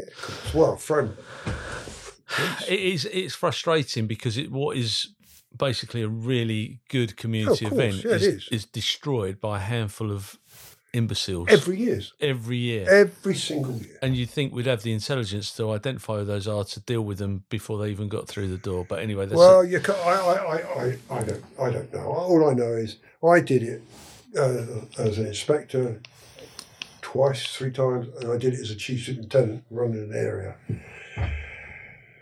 And uh, Yeah, it's frustrating. It, well, it, it is frustrating because you know it's going to happen. Yeah. And it's still happening. Yeah, yeah, it's still happening now. Thir- 40 odd years on. I don't know the answer, mate. I No. really don't. Know. Well, I Uh, probably do, but I can't say it on here No, I can't say. it. My daughter, my daughter's a serving police officer. She's done it twice. She hated it. yeah, it's intimidating. It is. It's frightening. Really intimidating. It really is. If you're on the SPG, it's a bit easier because you know you're going to be backed up. Were you there? Was it south of when Blair Peach was? um Blair Peach was uh, a New Zealander, and I, and I, and he's a teacher, and I don't know what I don't know what it was about. I can't remember, but I wasn't. What I was there, but by that time, I was a chief inspector, Right. Okay. and I took a contingent from and places. My big memory is diving out of the coach, looking me on my own. I'm used to the SPG. They, they came, my division, they came. right? Yeah. yeah. And I remember it was really violent. And that gets me to something else if you want to talk about public order. Do you remember Boris Johnson that was? Yeah. And when he resigned, he said something about the herd of bison they charge and they can't stop. That's what a crowd's like. I don't. Oh yeah. When a crowd starts running, they don't know why. I swear to God, they don't. No, they don't. And and and I remember going to somewhere at the SPG, and they called up this van that should have ten PCs in it, and I'm in there with the driver because the rest have gone out to do other things, and it says uniform three one uniform three uniform three. Would you go so so so? Yes. And I said to the driver, do you know what? That had been recorded at Scotland Yard as 10 PCs, a sergeant and an Yeah. inspector went, but actually it was me and you. Uh, and I, there's no answer to that, by the way. No, of course there, there's not. there really isn't. So I think, I think demonstrations are extremely difficult to police, and all my sympathies are with them because a crowd is so you just don't know what it's going to do. It's unpredict- the un- Oh, unpredictable. unpredictable. Yeah. It's unbelievable what they do. And if you talk, if you talk to them rationally afterwards, they wouldn't remember half of it. I swear No. to God, they wouldn't. Because they get carried away with the They do get carried away. Yeah. You see it, police, you see it, you see it football crowds. I remember once going to Chelsea, and there was a, a, a, a way down to the underground station, and people were running down there on the SPG, and this girl, probably early twenties, she Yeah. got trapped against a stand yard. Luckily, there was a PC there with me called the Animal because he was about twenty stone and huge, and he literally pulled it like cork out of a bottle. Now that crowd didn't mean to do that. No, no. No question. And I'm not saying she wouldn't have got free anyway, but I was glad the old animal was there. Yeah, potentially. Oh, like, cork could've- out of a bottle. Boom, she came. Oh, God. And that's, I don't know, crowds, people, academics in particular, write about crowds as if you should do this and that. You can't judge them. You I can't I don't predict think what so. they're going to do. I, re- I honestly, Paul, yes, of course you can police it. Yes, of course.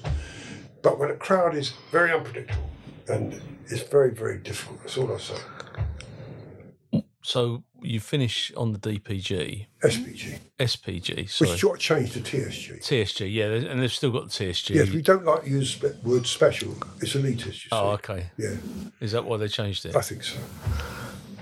I don't know. And T- uh, And it was a political. I mean, there, Oh, I think there it- there were some political issues around the SPG, and and you know, w- w- our Yes, of course views around the sus laws and stop and search. And what is a sus law? well, no, don't- don't- don't no, what is? it? Come on, then. What Suspected is- person- Alan. What is a sus? It's a sus suspected person loitering with intent to commit an arrestable offence. It was from 1824. after the Napoleonic Wars. Thank you. 1824. and it was to deal with the Vagrancy Act and all that, all to deal with Part- part- soldiers It was fakes, yeah, yeah. Yeah. Begging. begging soldiers coming back from the Napoleonic Wars. So, It was an antiquated piece of legislation, but used yeah. sometimes to good effect, sometimes to bad Well, effect. people go associate with the SPG. I, I'm not sure that's fair. But then anything associated with the SPG was invariably not fair. And I'll tell you why. Because for the benefit of the doubt, you're not getting to the police and you're certainly not getting to the SPG because No. they're all depicted as thugs. And that really sometimes upsets me. yeah, of course. Because I served with some really good police officers. Yeah. They weren't thugs. No, They, they really weren't. no. No, they, and they're very loyal, very good, and you know, consummate police officers. but always in situations that will be conflict. well, and you need to have your finest army behind you when you're in conflict No because doubt about it. we were talking earlier on when Alex Ferguson chose probably the best football team of all time, irrespective of who you supported, Mm.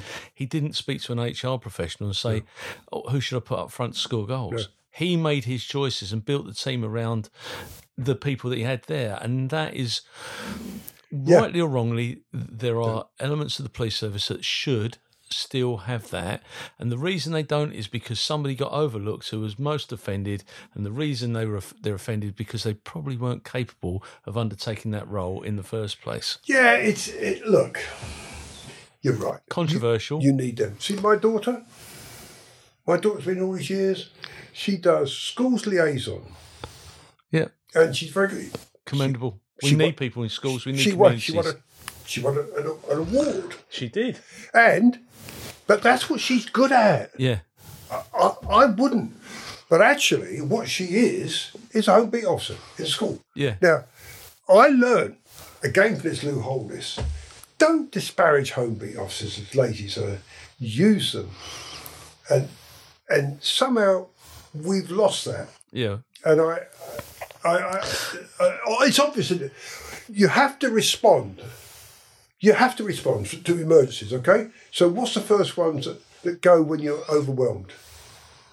Home beats.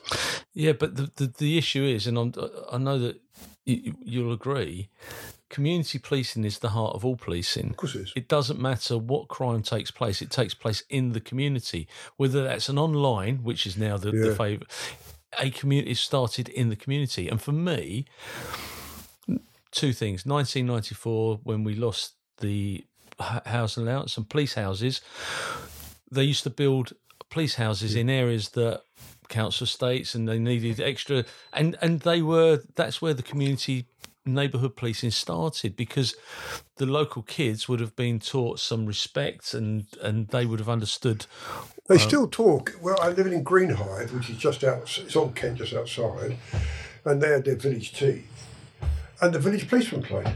The older people still talk. He was a great player, you know. How much did he find out in the bar after? You tell me. yeah Quite a exactly lot. Quite a lot. And, and I, yeah. Uh, see, the thing is, I always remember being at Southwark as a chief superintendent, and the, and the MP was Simon Hughes, Liberal Democrat. yeah Now, I, I didn't agree with much of his politics, but he was a really decent man. Do you know what? If you invited him to a retirement do, he was there. He was there. And he said to me one day, the problem you have, he said, is you're like, you as if you're in your castle and you venture out to deal with things. And there's, thus you're in danger of becoming an army of occupation. He said that to me in 1990. I remember saying to him, Yes, Simon, but every time I stick my head above the wall, you throw real rocks in it. yeah But he, he was right, and you was right. And what has happened? And I'm not saying why it's happened, but eventually, but what we got now is what? We got various castles around London, etc., where the guys venture out. I don't think that's good. i don't think it's good I don't think, but I don't. I mean, I don't know the ins and outs. I don't know. I don't know. no but i mean this, the 1994 was a sort of a pivotal moment because we went to 24 hour shopping Yeah, and I, and I retired then. You retired in '94, and and and then oh, you could see the difference it made to policing when when you went, Alan. But but then when when the world went to 24 hours, the police went to nine to five. know, because because I think we have got. In, I think society now thinks you should look after your own more than serve. I'm not looking at people. I'm not saying necessarily No, no. police. And, and so therefore, Yeah, it's an interesting concept. yeah, well, it's it, it's you, look. You see it with the with the National Health Bless them, who I've had nothing but praise for them, but you see them kind of looking after themselves, health and safety all that. Yeah.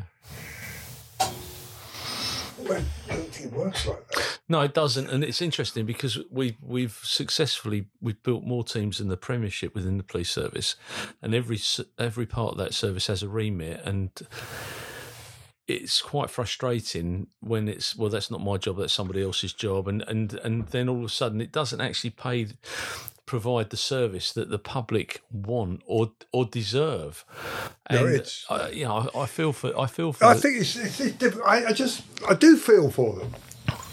Listen, I wouldn't want to be a response officer. no I really, really wouldn't. get a complaint every 30 seconds and all the time. Well, what about this new? Uh, we'll, we'll, we'll come back to your service, but what about this new um, Met line around? They want you to phone up if you think someone's got a bad apple, and well, there's that's only going to go one way, isn't it? Every time PC Evershed arrests somebody and is successful in his particular community, the communities. Some communities will gang up and will start making spurious complaints, and then you'll have an inappropriate joke on your phone. And when professional standards or DPS or whatever you, whatever it is in, in your part of the world, they'll seize your phone, and next thing you know, you're getting a sack because you've got a joke that somebody else has sent to you.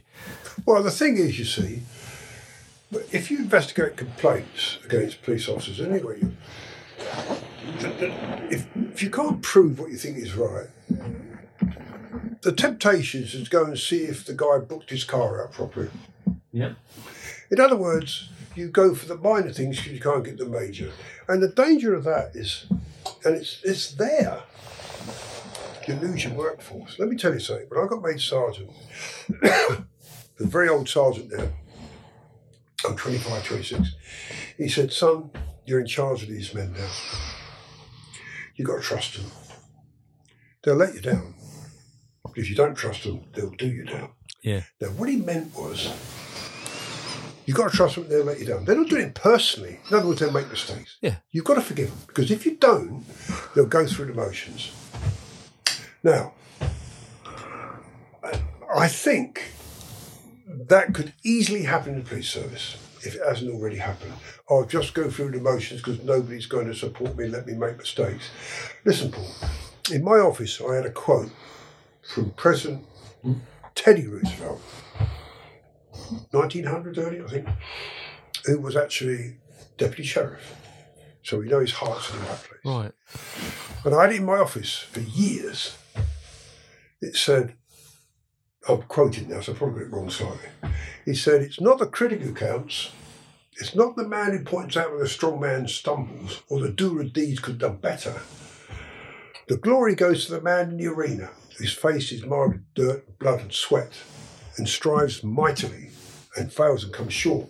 And if he succeeds, knows the honour of high achievement and if he fails, he fails daring greatly, unlike those cold and timid souls that know neither victory nor defeat. I had that in my office for years. So I used to come and say, What's Maleri done this, for God's sake? But I wasn't there. No. And you make mistakes. Yeah, and that's that's life, and and the police, Of course it is. The police reflect society, and society makes mistakes, and and there'll be fewer people making mistakes in the police service. And you know the the stuff that happened to um, Sarah Everard, that that person who shall remain nameless. I hope he rots in jail. Yes, of course. He deserves everything he gets. I hope he's getting the worst time ever. Hope he gets the opportunity to li- listen to this and thinks that everybody hates him because they do. Because what he did to the British police service, he put us back Oh, 50, did. 50 years. It's just But the fact is, we've got a lot of um, very, very competent people. And I'll be honest with you, I think that the Met hotline is despicable. The fact that they're trying to out people in that way, and that because people aren't being paid proper money. Again, we're going back to the mid 70s, where a milkman earned more than a PC. You will see an upturn in some form of corruption. Now, that form of corruption could be someone going into a fish and chip shop and expecting a discount on fish and chips. Now, in our day, the fish and chip man was pleased to see you, and you'd get a deal anyway. Well, I think I think with corruption, you know, I forget who said it. One of the law lords said corruption, and he was talking about police corruption, is like a sausage. It's difficult to describe, but unmistakable when you taste it. Yeah, You see, if you're a home big man and you go down the same street and you have to offer a cup of tea every now and then, that's not corruption in my book. not in mine either. But if you go in and demand a breakfast every morning, that becomes corruption. Yeah, absolutely. Of course it does. Absolutely. But PC knows that, yeah. so does, so does the shopkeeper. Yeah. But it's, it's difficult to describe. Yeah. So where you're going now with that, you're going to where he does nothing wrong. He never has a cup of tea. No, thank you. Which is quite ironic, really, because there are no police canteens anymore. No, exactly. However, what he will do, or she, will play it safe. And what he'll do, she, he would do the very minimum and keep out of trouble. Yeah. I've no doubt about that. And you can't blame them because No, they don't don't, they them. don't get thanked for their for their graft. they get vilified if they do something to, wrong. You've got to support they make mistakes. And by the way, I believe, and I went to Bramshill College quite a few times, that the best way to be a, a leader is if it's in you, okay, and make mistakes. So I believe there are four things about being a leader. One, you've got to trust them. B, you should defend them in public Yeah. and chastise them. Chastise? Chastise, yeah, I know what you mean. in private. and the third thing is, and this is controversial, I think you should reach for the rule book as a last resort, not a first. Yeah. And there's only one thing in leadership you really need. You've got it, it's great. You can't lead from the back. You really can't lead from the back. No. you got to be there. Do you remember the, the stories of the Duke of Wellington, Waterloo and all that? He used to go front, and, uh, and the stories of the soldiers, it can't be that bad, the governor's here, right? And that's true. Yeah, absolutely. I mean, it is true. You sh- you don't have to do much. That's what really gets me. I've been on many demonstrations. I did one at Notting Hill where I decided if the floats got to us, but it shouldn't, I'd send them down there that way. They did. I went to it. This PC, local PC, stepped in the road, excuse me, sir, and moved them the other way.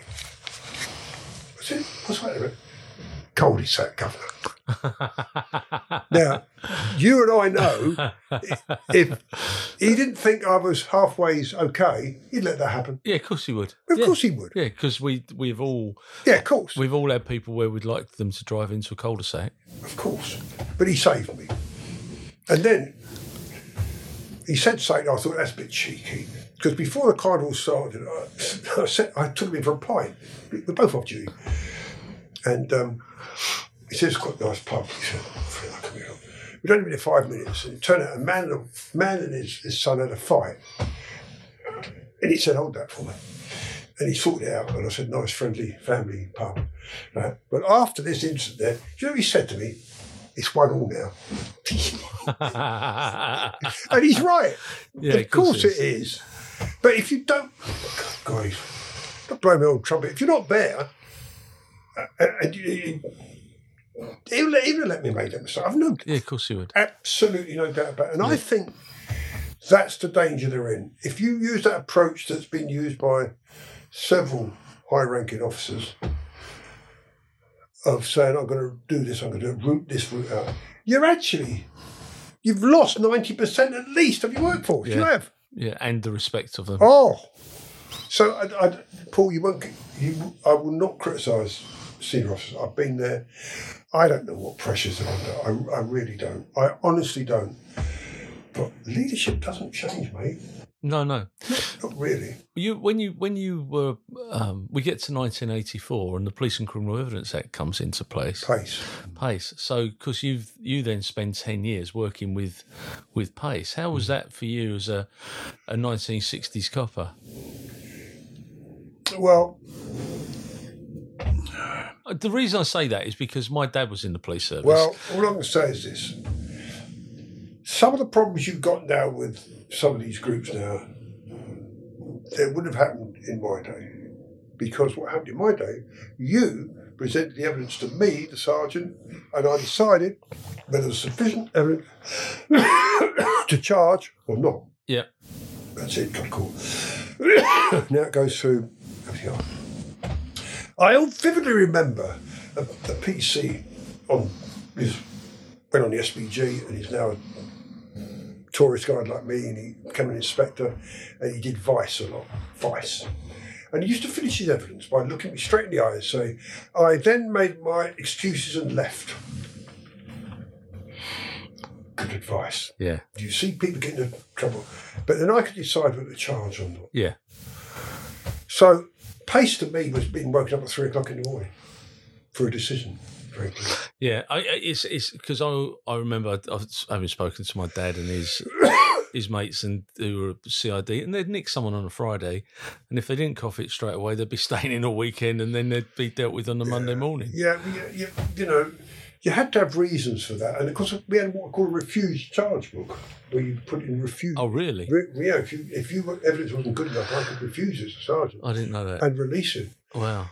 Well, that, that all changed. I'm not saying it's for the better or not. I just know there's a different era. Yeah. Uh, and and you have to go with that, and they have to live with that. And and I, and I also think, being controversial, the country is has gone liberal. No comment whether it's a good or bad thing. It has.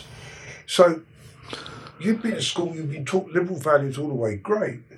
Now you're a police officer, and and you say no. Yeah. That's that goes. That's that's difficult for you because you've been taught to challenge everything. Yeah. Now you're now you're the arbiter. You make decisions, and it's not so easy in my day. More black and white in my day, Yeah. right or wrong. And, and the, the other thing that I, I about what you've just said, if if Mr. Smith thought it was acceptable to urinate in a shop doorway, when they become PC Smith six weeks later, hmm. and they still think it's acceptable, then hmm. we see a degeneration of our society around the way that we do our policing style. And we still police by consent, and we still, Oh, yes. to a certain degree, have the Peelian principles. But well, Well, it, look, I'm a conservative, not in a in a political way. I believe in conserving things yeah, and doing things slowly when you change. A liberal tends to want it done quicker. I'm not saying they're wrong, by the way. I think they are, but I'm not. no, and that is the way it is. And, and sooner or later, it's very difficult to draw lines if you're very liberal. yeah, yeah, yeah. if you're a police officer, it's that's much more difficult yeah. because where's your line going to be drawn? Well, yeah. What, what's acceptable? What's not acceptable? especially if you're chief superintendent. Yeah. So you you you're you've gone through your service. You've done the SPG. You end up at Southwark. Oh yes, wonderful, wonderful place, Different world. fantastic. It was south. if People don't know it, it's just south of the river. It's the first Roman suburb because it was just south of London Bridge. Right. And actually, the Roman road went from London Bridge straight past the Nick uh, onto A2 Yeah. towards Dover, A3 Chichester. Right. And that's where Southwark Nick was. Very, very working class. Getting a bit gentrified now.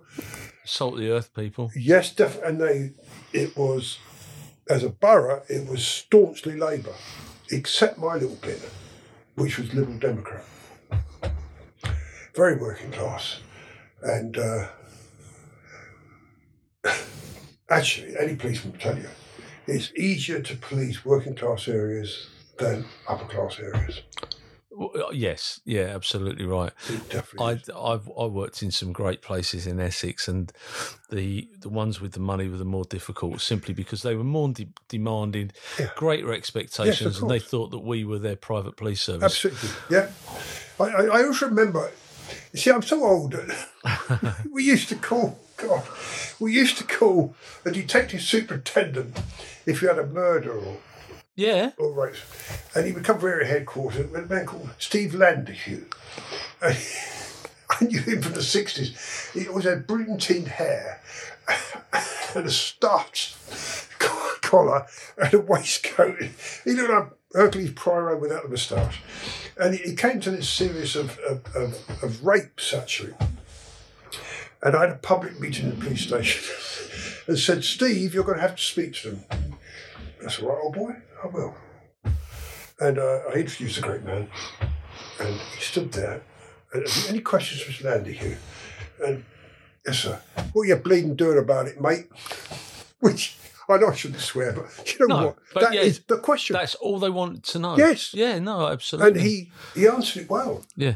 He wasn't. I don't think he was a brilliant detective, but he, he was very thorough. Yeah. And, and, he, and a different world in it. he, he used to come and drink my scotch, you know. Really? Well, yeah, Scotch in the police station. And occasionally he'd say to How me, very dare you? I've drunk your scotch again. I must take you for lunch. He'd take me to the local pub for lunch. He would, bless him. He'd been long dead now, but he was he's good, honest. Honest detective. policing. That's what he was. Mm. And by the way, every time we had a murder on my ground in Southwark, which weren't very many, I'd say to you, Detective Superintendent, would you like local home big man? He never said no. No, of course. Of course not. Eyes and ears. Definitely. It'll get you the gossip. What was it like working in the police service? But bear in mind that when you joined, we still had capital punishment. What was that? What was that like? I mean, the, the, I don't think it, I don't think it affected the PC on the beat, uh, capital punishment. You No. vaguely aware of it. And, uh, because Ruth Ellis, 1965, was she? Yeah. yeah. Yeah, yeah. I, I don't think it affected us really, to be honest with you.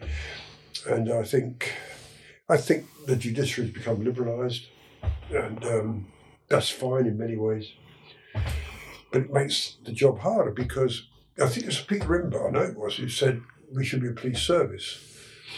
And he's right, the police are a service. But if they're not an enforcement agent as well, what are they? What are they? Yeah. social workers. I don't think Peter Imbert thought that at all. But that's how it's gone. But you, I mean, you worked with, um, you must have worked with Marks, Yep. Imbert, it was Paul Condon. Yeah, that's about it, really. Oh no, go back. Um, I was with a man called Not Power when I was a cadet. Because what he used to do, you know, and I forget the name of the first commissioner that came through the ranks. I can't remember his name, but he, he said, "Wing Commander, would you like a job?" You know, or, or General. That's what they did, and of course they were all right because they knew how to handle men and all that. Yeah.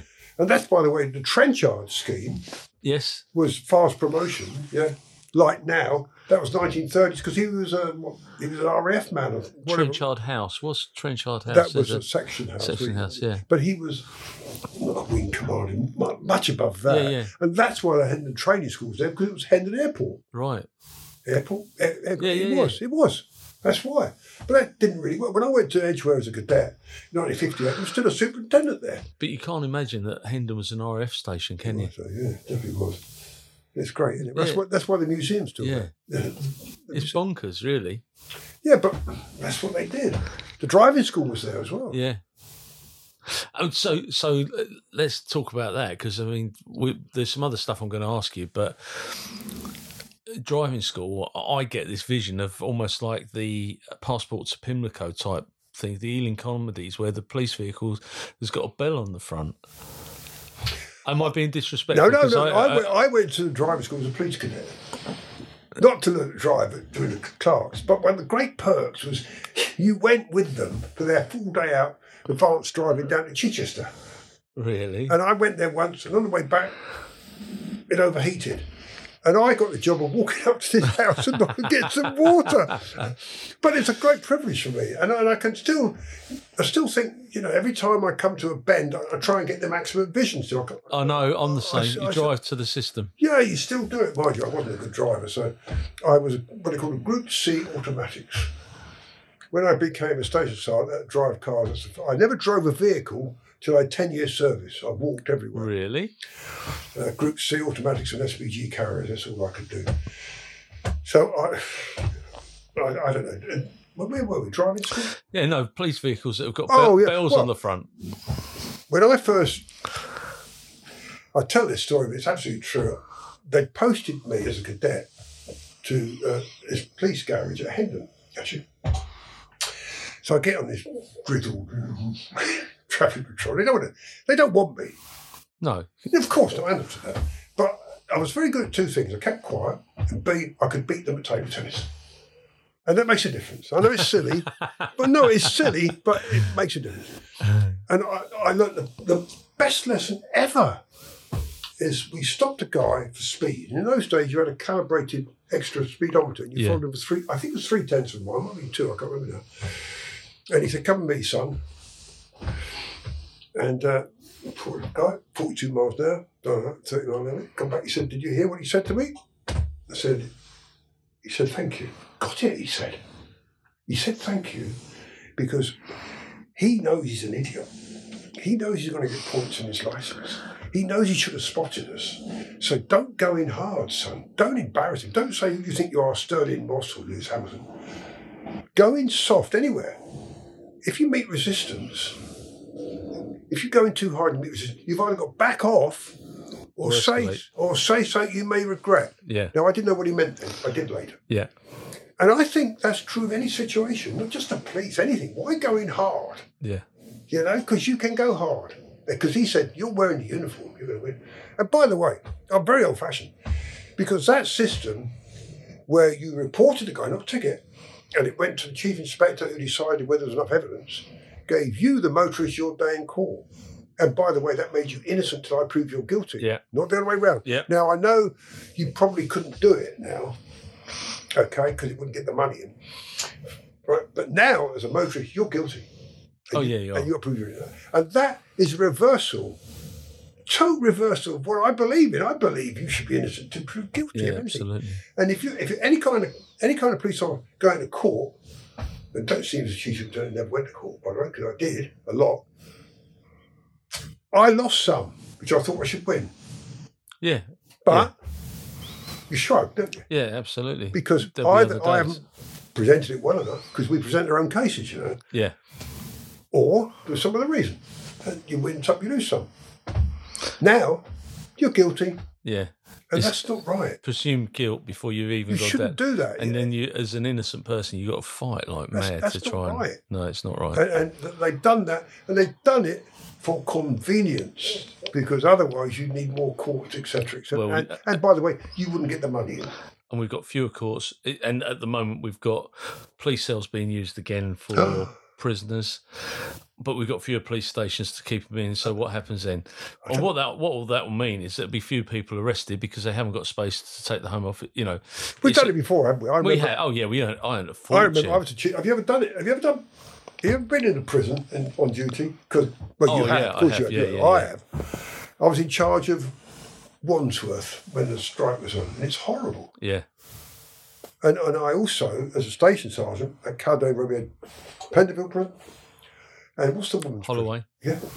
Yeah. and I've done I've done I, two ID parades in Pentonville, that wasn't too bad, and one in in Holloway, and that was awful. You have you ever done an ID parade in a woman's prison? Don't. I took a prisoner. I was a, a young PC, so this is 19 December 87, Christmas Eve, December 87. And a woman has been remanded in custody at Braintree Police Station. And I'm the young, I'm the junior PC, so I jump in the car with John, the civvy driver, and we escort this woman to, to Holloway. We get there in time because there was a cut off point that you had Yeah. to be there. And as I walk in, it's like, here he is, here's my Christmas present. Oh, my life. Yeah, yeah. And my backside was going half crown sixpence Yeah, because it's just you. Honestly, it was so. I know it's hostile. It, it yeah, it is hostile. And I'd worked in places that you know building in in places where, which was predominantly women, um, and it was very um, fruity. Let's put it that way. Some of the behaviours, but this was just a different level. I know it's awful. I, I, I Hmm. just Not a nice place. no. Pentonville was easier. Yeah, yeah. When you were, um, you you go onto the DPG, and for those who don't know, the DPG is Diplomatic Protection, Protection group. yeah. It, it, basically, they're responsible. They're formed in 1974. Right. I think 74, about that time. They were charged with protecting all the embassies, plus Downing Street, they're still there. Yep. I think, I can't remember if it was Foreign Secretary, but it was definitely Downing Street. And um, it was, the idea was that they'd all be armed and you would try and do it properly, professionally. Two hours on and off. Yep. You had cars patrolling to make sure those that didn't have arms. Now, to me, And they're red vehicles now. aren't the they? red vehicles. Well, but but when I was a PC, I did guard duty at the Israeli ambassador's house at St John's Wood. He'd be there for hours, Yeah. unarmed as well. So it wasn't very professional. It is. It's a lot more professional. Yeah. now. And and you know, I jokingly say in charge it was a tough job because I had to go to cocktail parties all over London, every embassy, Hell, drink for England. Dreadful. what a life. Wasn't easy. You'll have me in tears in a minute. You know that. What I could do, especially the Irish. Yeah, I like the Irish embassy. Those, those. Well, the Irish Embassy was unique in the fact it, it was always in March, wasn't it, near to Patrick's Day. But Yeah. What was on as well was the horse racing at Cheltenham. Cheltenham. So when you went in there, there was priests of both denominations, by the way, Yeah, yeah. Church of Ireland, and there were jockeys and trainers. And Like, so as much different. Guinness as you could get Hey, down I- your well, neck. I don't like Guinness, thank God. But yeah, And Jameson's. and and I did that. And, and there's another thing. I don't know what they do now, and I don't know what they can do. But I, when I went to these embassy dues, which by the way, not that easy to do because what happens, you go there and you're, you're with the police inspector and you, and you tend to talk to each other. Yeah. And I had to make a real effort to go and talk to people. So this is who I am Yeah. because it's much more comfortable with your own. But I did that, and I gave him my business card because if you're the you're ambassador for Chile, this happened actually. You had a problem, nothing, nothing to do with the embassies or anything like that. He had a problem, a family problem, not serious, but it was a bit of a problem. Right. So he rings me, and I get onto you, the CID at Kensington, Yeah. and you go and deal with it, okay? Now, if he doesn't know me, he's going to put a report to the Foreign Secretary. He's going to send it to the Home Secretary. He's going to send it to the Commissioner. He's going to send it to me. Right. Phone call. Paul, get your ass down there. Blah, blah, blah, blah, blah. Yeah. I, I, I did that a lot, and I thought it was important. And I, I don't know whether it was or not, but I mean, But know, it becomes they become a merry-go-round, don't they? Because you see the same people, and actually, it is a great network. If people use that as part of their networking, it's a great networking point because you meet everyone from across the world. You know, you only have to look it's at. fantastic. The, yeah, it is. I went, I went to the I went to the Turkish embassy once where somebody had thrown a stone through the window. And next door was a Trinidad and Tobago. And, and a stone went through his window. So I went to see the ambassador. He'd been on Lancashire in World War Two. No Oh, yes, he had. And uh, I always remember him. I explained what happened. and He said, so in cricketing terms, he said, they were bowling wides, were they? he did, bless him. It's lovely, isn't it, though? Brilliant. Uh, yeah, and I, and I- and I also I, I organised curry evenings at, at the headquarters. Not very often, three or four times a year. Invite all the policemen because you don't realise there are police officers posted to many embassies. Oh yeah, there are. Yeah, absolutely. So they the only thing is you're, you're an Aussie, you got to bring some beer, all right? Yeah. You're a German, bring some wine. Yeah. That's all you. Yeah. And think And about it works. Oh, network! It's Oh, it- fantastic. It's still. I mean, the the, the I hope it does. It does. The foreign missions in, in London, I mean, they're still very tight, and hopefully some of them will be listening to this because there's some great people and great characters, and you know that they have a brilliant time whilst they're in London. Well, it's, it's for an American embassy, which of course I dealt with a lot In Grosvenor Square, in Grosvenor Square. yeah. You know, you meet some really good people, Oh yeah, and, and it's, their, it's their, I think, their number one posting. yeah, absolutely. I, I mean, I got involved there as well before. I was a chief inspector. It was the Queen Mother's birthday, 1981, I think.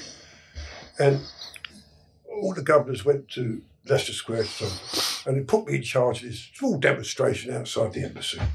Dear God, it was Iranians trying to get in. Right. And I, I got back to the wall. See, should never really be too near the front. But I went back to the wall to the, because behind me, I know what's behind me. I'm not going to say it on air. but I know what's behind you as well. They're not. They're only going to get so far. Well, no. So anyway, uh, be arrested. Well over fifty. None of them had an ID. Not a single ID on them. So it's predestined. They- they've Yeah, done- yeah. Okay. In those days, it must have been pre-placed because I got the job of presenting the cases with a solicitor from the yard. My job really was going to say, day, date, time, place. I was in charge of demonstrating. Boom, over to you. Yeah. Piece of material. And I did all of those. And you know, I won't tell you the stories because I couldn't do it on air, but I got to know the barrister who represented all of those because he was, he was he, he, by chance, I'm having lunch in a pub near Highbury Corner and he bumped into me by, by chance. And he, he said to me, I never, Mr. Evershed, I will not be underhand with you. I, I, I really won't. And you know what? He wasn't. He's doing his job, isn't he? Yeah, of course he is. And, uh, and it was a great experience. Eh? And I swear to God, some of those Iranians looked remarkably like English people, whatever that is. But they had no ID, so they went back to Iran. Yeah, because we're now we were now in the days of the Ayatollah and um, Yes, because yes, well, and the revolution, I well, suppose. that's yes, we were. Um, Shah of Persia, well, yeah, Shah of Iran. yeah, Messy old business then. they're fantastic. Listen, as a people, I, I think they're great. Persian Empire didn't have blacks, No. and they're not Arab. They're not Arabic. They're they're, they're Iranian. They're Yeah, Persian. yeah. I'm very proud of it. Oh, why shouldn't they be? Yeah. And I, Were you were you in the job when the Iranian embassy siege took place then? yeah, I was. Were you in the DPG then or No, no, I wasn't. I was on. I was at West End Central, and I, because I was shield trained, whatever they call it. they sent to the training thing where they throw bricks at you and petrol bombs. how very dare they? Oh, and as the governor, you've got to go first, don't you? you know. Anyway, we're down there, and um, and the call came up to tell us about that. So, my lot from West End Central, we were not first there, but we the cordons because we're unarmed. Yeah, of course. And then it said, I should have done my bit. I thought, uh, following Sunday, they said, again, go down there again. They broke in again. That's when they broke in. And you think, Trevor Locke, he was the PC Oh. though, wasn't It, I tell you what, he was fantastic. Of course he was. But I'm not sure, on reflection, we should have used him as much as we did to give talks about his experience. I'm not sure. Maybe it was helpful. I think he still does it actually. I don't know, but I, it's it's. But I, I remember it vividly watching it. Dear God, and you think, see, what I've been very lucky is, I when I was at the Balcombe Street siege, I was a relieving inspector, relieving all the others. So when they came out, I was there again by chance. yeah, Same thing happened at that siege, Iranian siege. Sheer chance. So you're there. As I often say to people, the police are not part of things, but they're the closest to anybody else. They're hmm. there on the outskirts watching it all. yeah, absolutely. Demonstrations, they're there. You know, the king coronation, they're there. You see things. Did you see? Were you actually? Could you actually line of sight of the Iranian embassy, or were you within? I I was, I, I, saw, I saw all the smoke going, mate. Did and you? everything. Yeah, but of course you, you don't see it exactly. No, of course you don't. I've got lot. We probably got better view on the television. To be fair, Probably. I remember the, the, the actual embassy siege. Um, I, uh, I have day. been. Are, are you lucky or unlucky to be involved in those things? I, I don't know, mate.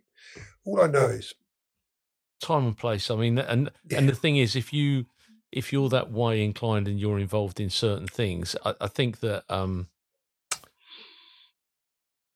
work follows busy people. If Oh, you yeah, keep yourself yeah. busy, then you'll always be in the thick of it. But I do know that you were um, involved, and if you don't want to talk about, it, I understand. But the Marchioness, oh yeah, it was. Yeah, that was that, that. I think was the worst. I think that was the worst I've ever been to, Yeah. because I, I I remember going to where she'd sunk with Tony Speed, and I remember saying to him, "This is lo- this is no like no crime scene I've ever seen. There's nothing to see." nothing. To, it's all underwater. Yeah, it was awful. And he said something to me there. He said, Alan, I want you to stay here until 6 a.m. It's about three o'clock in the morning, I think, Paul. I, I, I can't remember now.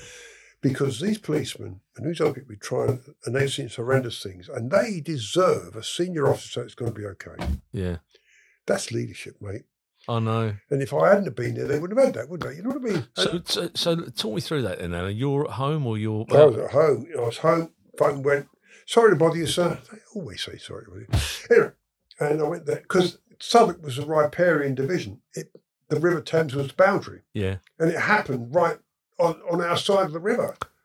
And it was Wow. just it did by Cannon Street Railway Bridge. It Yeah. was there. So I went down, and I Did remember. you get taken there, or were No, you? no. What happened is I went to my office because uniform wear. And I called the night duty CID, and that's how desperate I was. And you call, you call them in, and I remember saying, to, actually, two DCs. I said, whatever, I want you to go to the Marchioness, to the Bow Bells, the, the Yeah. barge, breathalyse the captain. I said, I know it's not legal. I mean, I, I, know- I, I, appreciate isn't. that. Yeah. That. Yeah. Uh, But it's an indication whether you've been drinking or not. Yeah. And that was, that was the end of that part of it. Uh, and, and then, but quite recently, at the Tower of London, I bumped into one of those DCs. No way. Yeah. And he said, that's, she made no other decision. That was the best you made. So you've directed them to go and breathalyze. Yeah. I said, Did you do it then? captain. He said, No. I said, What? He said, No, we went to Limehouse, he said, but we didn't know where it was. So we called the night duty CID for Limehouse and they did it for us. And it was negative. Right. Uh, It's not legal. All right. We know. No, no, but it, Gives an an indicator. indication. And I think that was, So you get your uniform on. yeah, go, go, go down to that office. Go realise it's really big. It's got to be Scotland Yard, the control centre. It's got to be. Yeah. Yeah. I go there. There's three other chiefs of lieutenants there, and then um, Tony Speed came in his, in his own car, by the way. Tony Speed's commander. Yeah, no, no, well, I'm on, I think it was a DAC, actually. Right. Uh, Deputy Assistant. Yeah, and he came in his own car Right. in uniform. Uh, that impressed me, I remember thinking. yeah. You know, he hasn't got uh, waiting the chauffeur up. I mean, I went in my own car, of course, the Summit, and then he drove me there. And I have enormous respect for him. To How do you? s-. I mean, how do you seal that off as a crime scene? Oh, I don't, you can't, can you? No. And he. And the other, is it funny? It's not funny. There's nothing funny about it. But he says we come back at 6 a.m. to the yard. So I go there at 6 o'clock. And at five past, Margaret Thatcher comes in Really? with Dennis. And he's a bloke who does the railway programmes, Portillo. More, Michael Portillo. Yeah. So I did the decent thing. I slid my six foot two as deep as I could in my seat. But her eyes came straight to me. And they're very blue. And what is your role? I said, I'm coordinating the search for survivors. Good, she says, survivors. I remember him saying that. She knew. yeah. We all knew survivors. And then uh, I was I was impressed with her because she Trump was a God. and that was her. She came out. There's another thing, leadership. Yeah. Yeah. Three yeah. o'clock, four o'clock in the morning, So- she's there, five o'clock, five, six o'clock, maybe she's there. She should do. No, no question. Did you uh, were you involved in it after that, or was that your? No, the, the, the, the Marchioness, yeah, well, I suppose once once it's become a crime scene, you've then got your divers, you've then got to recover the vehicle, you've got to the, the the public as well. Yeah. the, the Gorpers. I was helped by City of London Police, just the other side of the river. Bless their hearts. Yeah. They came, the, lieutenant I knew said, he rang me, Alan, what can I do? I said, well, I can, he said about 20 pieces of city police. I always liked city police because they're always six foot. They always were over six foot. Yeah. And they look imposing. And they used to be able to swim as well. So uh, that was part of the, the, the you could join if you could swim because you had the Thames to look after. well, I remember when I went to training school and I couldn't believe as a cadet, as a 40p cadet set, about at least a dozen couldn't swim. No. Because I was taught to swim at the primary school in a cold water open air pool. I just thought everybody was. Yeah. I, I honestly did. Yeah, I know. It's funny, isn't it? Yeah, it's extraordinary. Yeah, but the Marchioness was the one I. You couldn't enjoy anything about that, mate. No. You, you, you, you really. No, there's a lot of high profile. You know, there's still a lot of talk about it. The you know the, the, the removed hands and there was all Yeah, sorts of all things went on. I don't- I don't- Um, but no, it's quite. And so you you you come through to ninety four. Yeah, retired. 34 years. That included your cadet No, service. I did two years. Thirty-six if you include that. Really? Yep. And then what am I going to do? Well, I didn't want to do security. No. I've done it. Okay. I wanted to be free, and I loved history, so I trained to be a, tr- a tourist guide, blue badge tourist guide, and that's what I've done ever since. Driver guide in first, and now just walks. I'm too old, and it was one of the best decisions I ever made. And you're good at it. I like it. You are good at it. I've I've I've uh, experienced your tours. I think I'm above average. That's what you are above Oh, average, but you, you you know you Jack the Rippers and Oh, things like yeah. that. Absolutely brilliant. And of course your involvement at the Tower of London. Yes, it's, it's look. Once again, it doesn't feel like work, mate. No, It really doesn't feel like work. I'm there tonight. I mean, it's yeah, um, I know. Well, bless your heart. it's, I mean, I, it's a lovely place. oh, it's you can't honestly. You cannot No, quantify you can't. if if bear in mind what we do up there and our how our freedom in there, if you like, for want of a better word, because of our our friendships with the beef eaters and the authorities there. Um, it's second to none. Oh, it, It, honestly, I, I I feel privileged oh, when I go in there. It's it is just it's such a place, and when you walk through the street at the end of the night, and you've had a couple of beers or whatever, and you're walking down the streets where every king and queen Oh, of. England have been since 1066, plus all the people that have lost their lives. Oh, yeah, it- it's yeah. just a different. You know, the craze have been kept there. It was the bank, you know, where they made the money. It was if people don't realise, but had it not been for the fact that they moved to Greenwich, it would have been Tower Meantime. It would have been Greenwich Meantime. It was all those different oh, things. Greenwich Mean Time I love because, well, no, I can't say it on air. I'll tell you after. Yeah, that's fine. But Greenwich, it was, you, do you know the content, the contest, as it was for GMT, was Greenwich or Paris. Is that right? Hmm. I didn't realise that. So it was GMT or PMT. And, and they, went, what? And they went for GMT. GMT. And, uh, and that's because of the Royal Connections, isn't it? yeah, of course. Observatory, uh, and everything. Yeah. A good decision. Royal Observatory. Did you know they still drop that ball at one o'clock as the ship goes? At one o'clock. So I the didn't ship's, know that. Yeah, I mean, it's daft, isn't it, now? they do. Yeah, but it's. So you're coming up, you're saying up and saying, oh, God, blimey, it's one o'clock, sort of thing. I think but you've, you've, I mean, you're tour guiding. It's you've met some thoroughly interesting people. Um, Well, we have because somehow got involved in, in the Secret Service at the American Embassy and driving presidents when they came over. Because I do it with Gary, yeah, but Gary does the VIPs. I I like to be in the backup car because, frankly, the VIPs not much fun compared with with the support staff. only because he's he or she's saving the world. Seriously, they, they think their next speech, aren't they? Yeah, of course. Whereas Secret Service are fun. They are fun. Yeah, they are. They fun. are fun, and they get out and they do their job. Don't they? Yeah, they do, and they do a great job. And we've, you know, we've got some really good friends. Oh, I think that, I, I think I, no, But you've met Clinton. I bet Bill Clinton. Do you know what he does? No, I won't say that. But what he's very good. He was in a he was in his private jet going back to the States. I think it was Luton Airport. Might have been Stansted. I really can't remember now. And he gets in there and I'm with another driver. And we're ready to go. And Service, goes, would you like your photograph taken with the president? And both said, well, he'll come. And he came out and he made me and this guy feel with you. Uh, People say that about him, it's true. He's, he makes you feel the most important person. Yeah, you're the only one. And I said to Secret Service guy, he likes people. Clearly he does, he said. But the thing is, if, if you like people like he does, he likes to be liked. Mm. Very shrewd observation. It's, it's true. We're Yeah, it is like that. absolutely. So, yeah, Jimmy Carter. Is he still going, Jimmy Well, Carter? he was. He's, he's late nineties now. Well, they loved they loved him, the Secret Service, because he turned up. He said, "I'll be at nine o'clock. He'll be there." And Bill Clinton wasn't quite like that. A bit like that. And uh, Yeah. yeah, he, he was a bit more unreliable. And it's, I think to myself, I was a Group C automatics. I know. And now you're driving presidents around. it's, fascinating. I mean, I know that it's the- fun, yeah, it is but you have to do it. You know, you have to in the backup car, not let anybody get in between you. Yeah, That, that's it. and it's not that easy sometimes. no. But I, I liked it. But my best one, there was a guy who used to take, he he used to be, it wasn't in the police, it was a Geordie.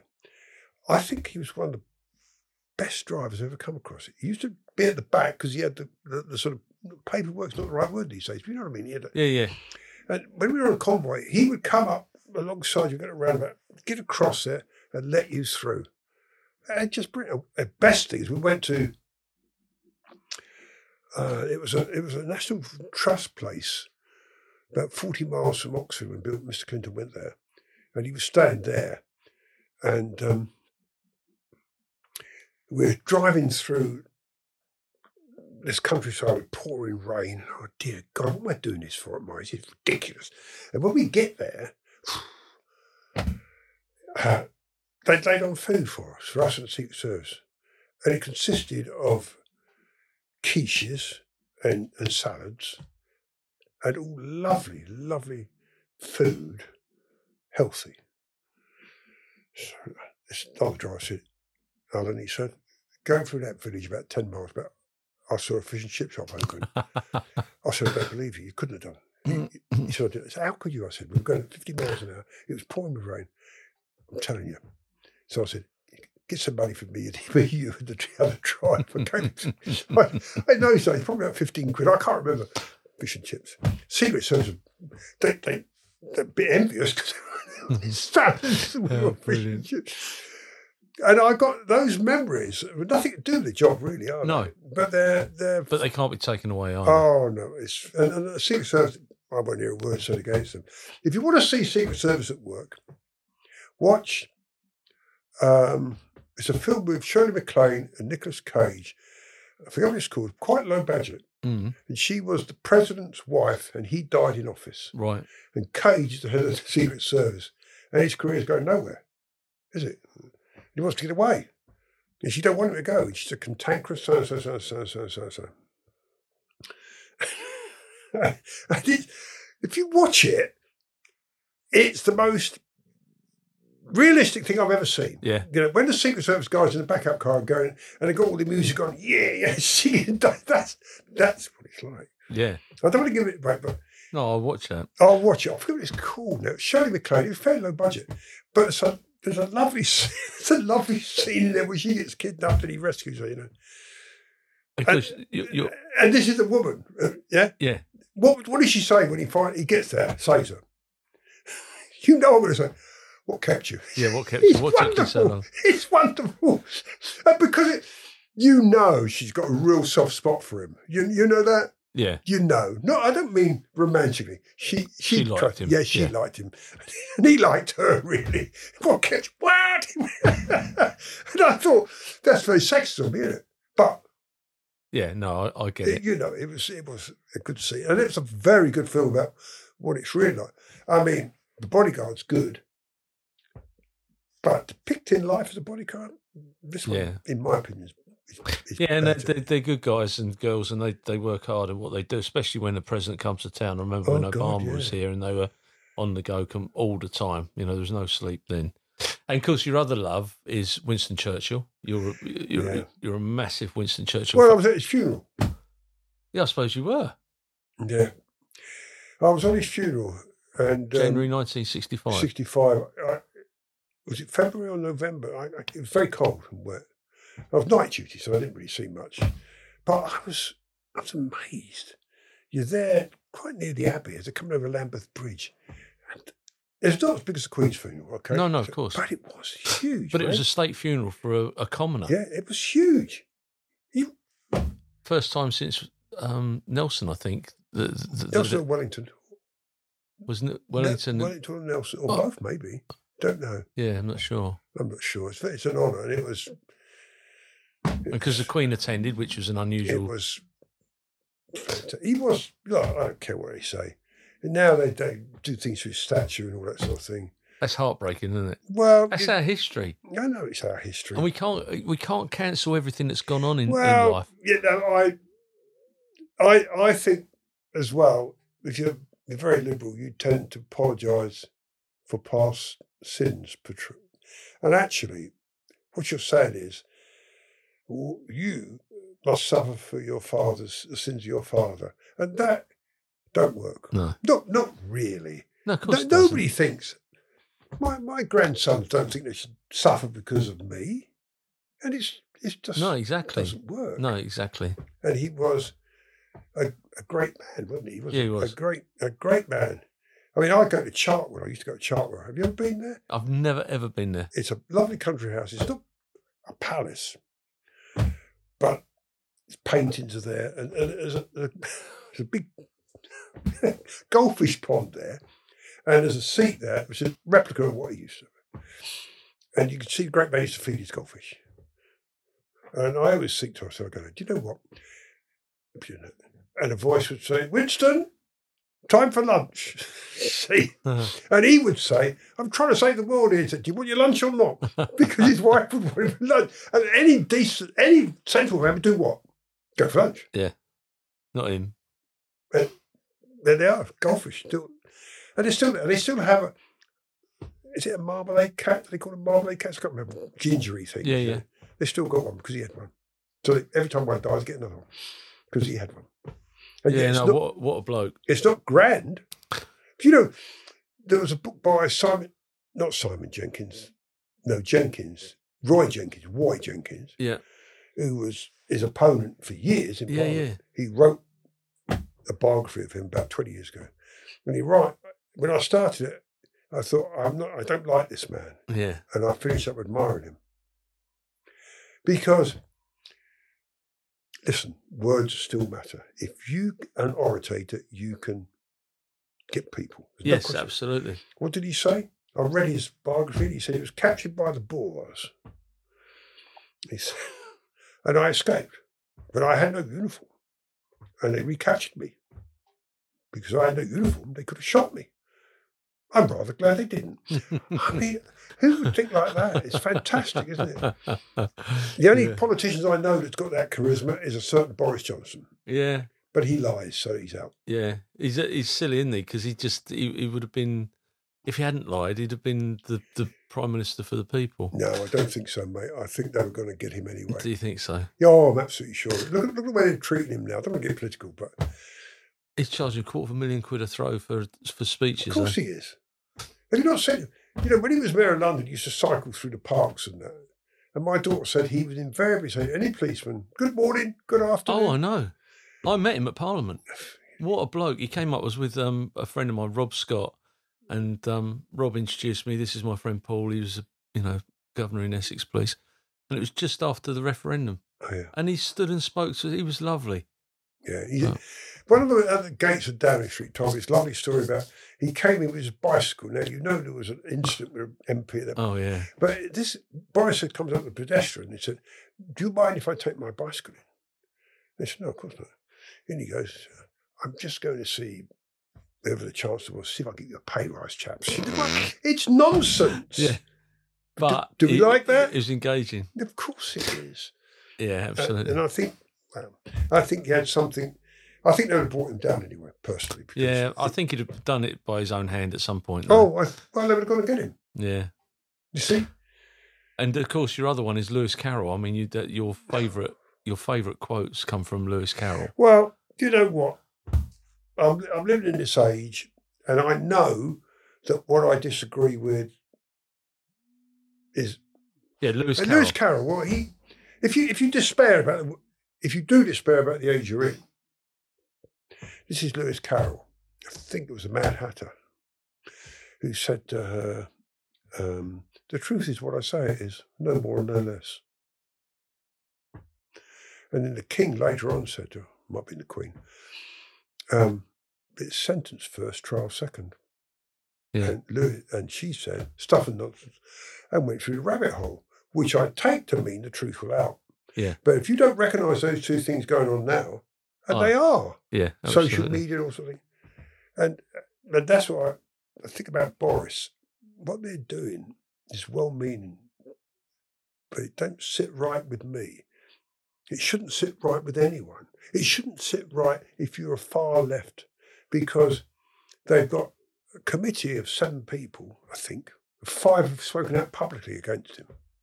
They changed the rules from lying to unintentionally lying. And you think, what's the value of that? Because when they find him guilty, which they must do, what value is that in it? Honestly, because anybody looking at it saying, that's McCarthyism, if you remember him. Yeah, It's a kangaroo court. That's the which is the Salem again. That's what that is. Yeah.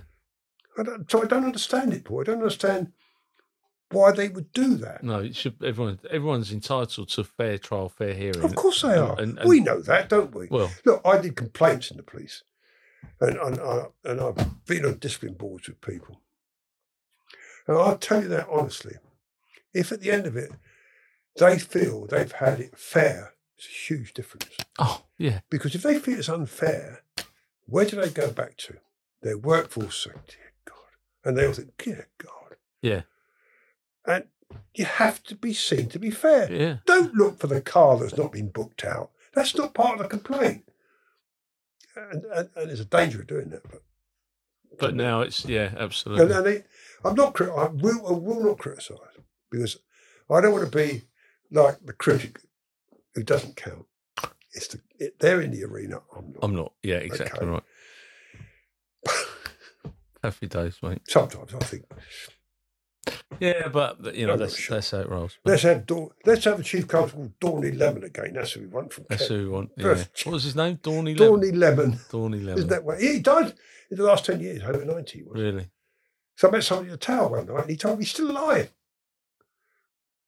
He also told me he went to see an ex-detective, I forget where it rank, in in in Essex. This this guy, and he said, as I was leaving, he was spry old boy. TJF, Sarge. TJF. Don't you dare! Don't say a word. No, I'm not going to. Well, on that note, We Alan, go. Is there anything else you'd like to add or to correct? No, no, I don't. I don't think so. I think, I, uh, I trust you to uh, edit it accordingly. So Mate, I'm not. There's not a lot I need to edit, so don't want to be embarrassed by it. It was, you're not. it was a lovely. It was a look. I hope you enjoyed the experience. I enjoyed the experience. I, I, I even enjoyed this. I enjoyed the police because I knew nothing about it, and yet it turned out to be something I was quite good at. Good at. Uh, you know, I didn't, I didn't know that. Except being a detective, I wasn't.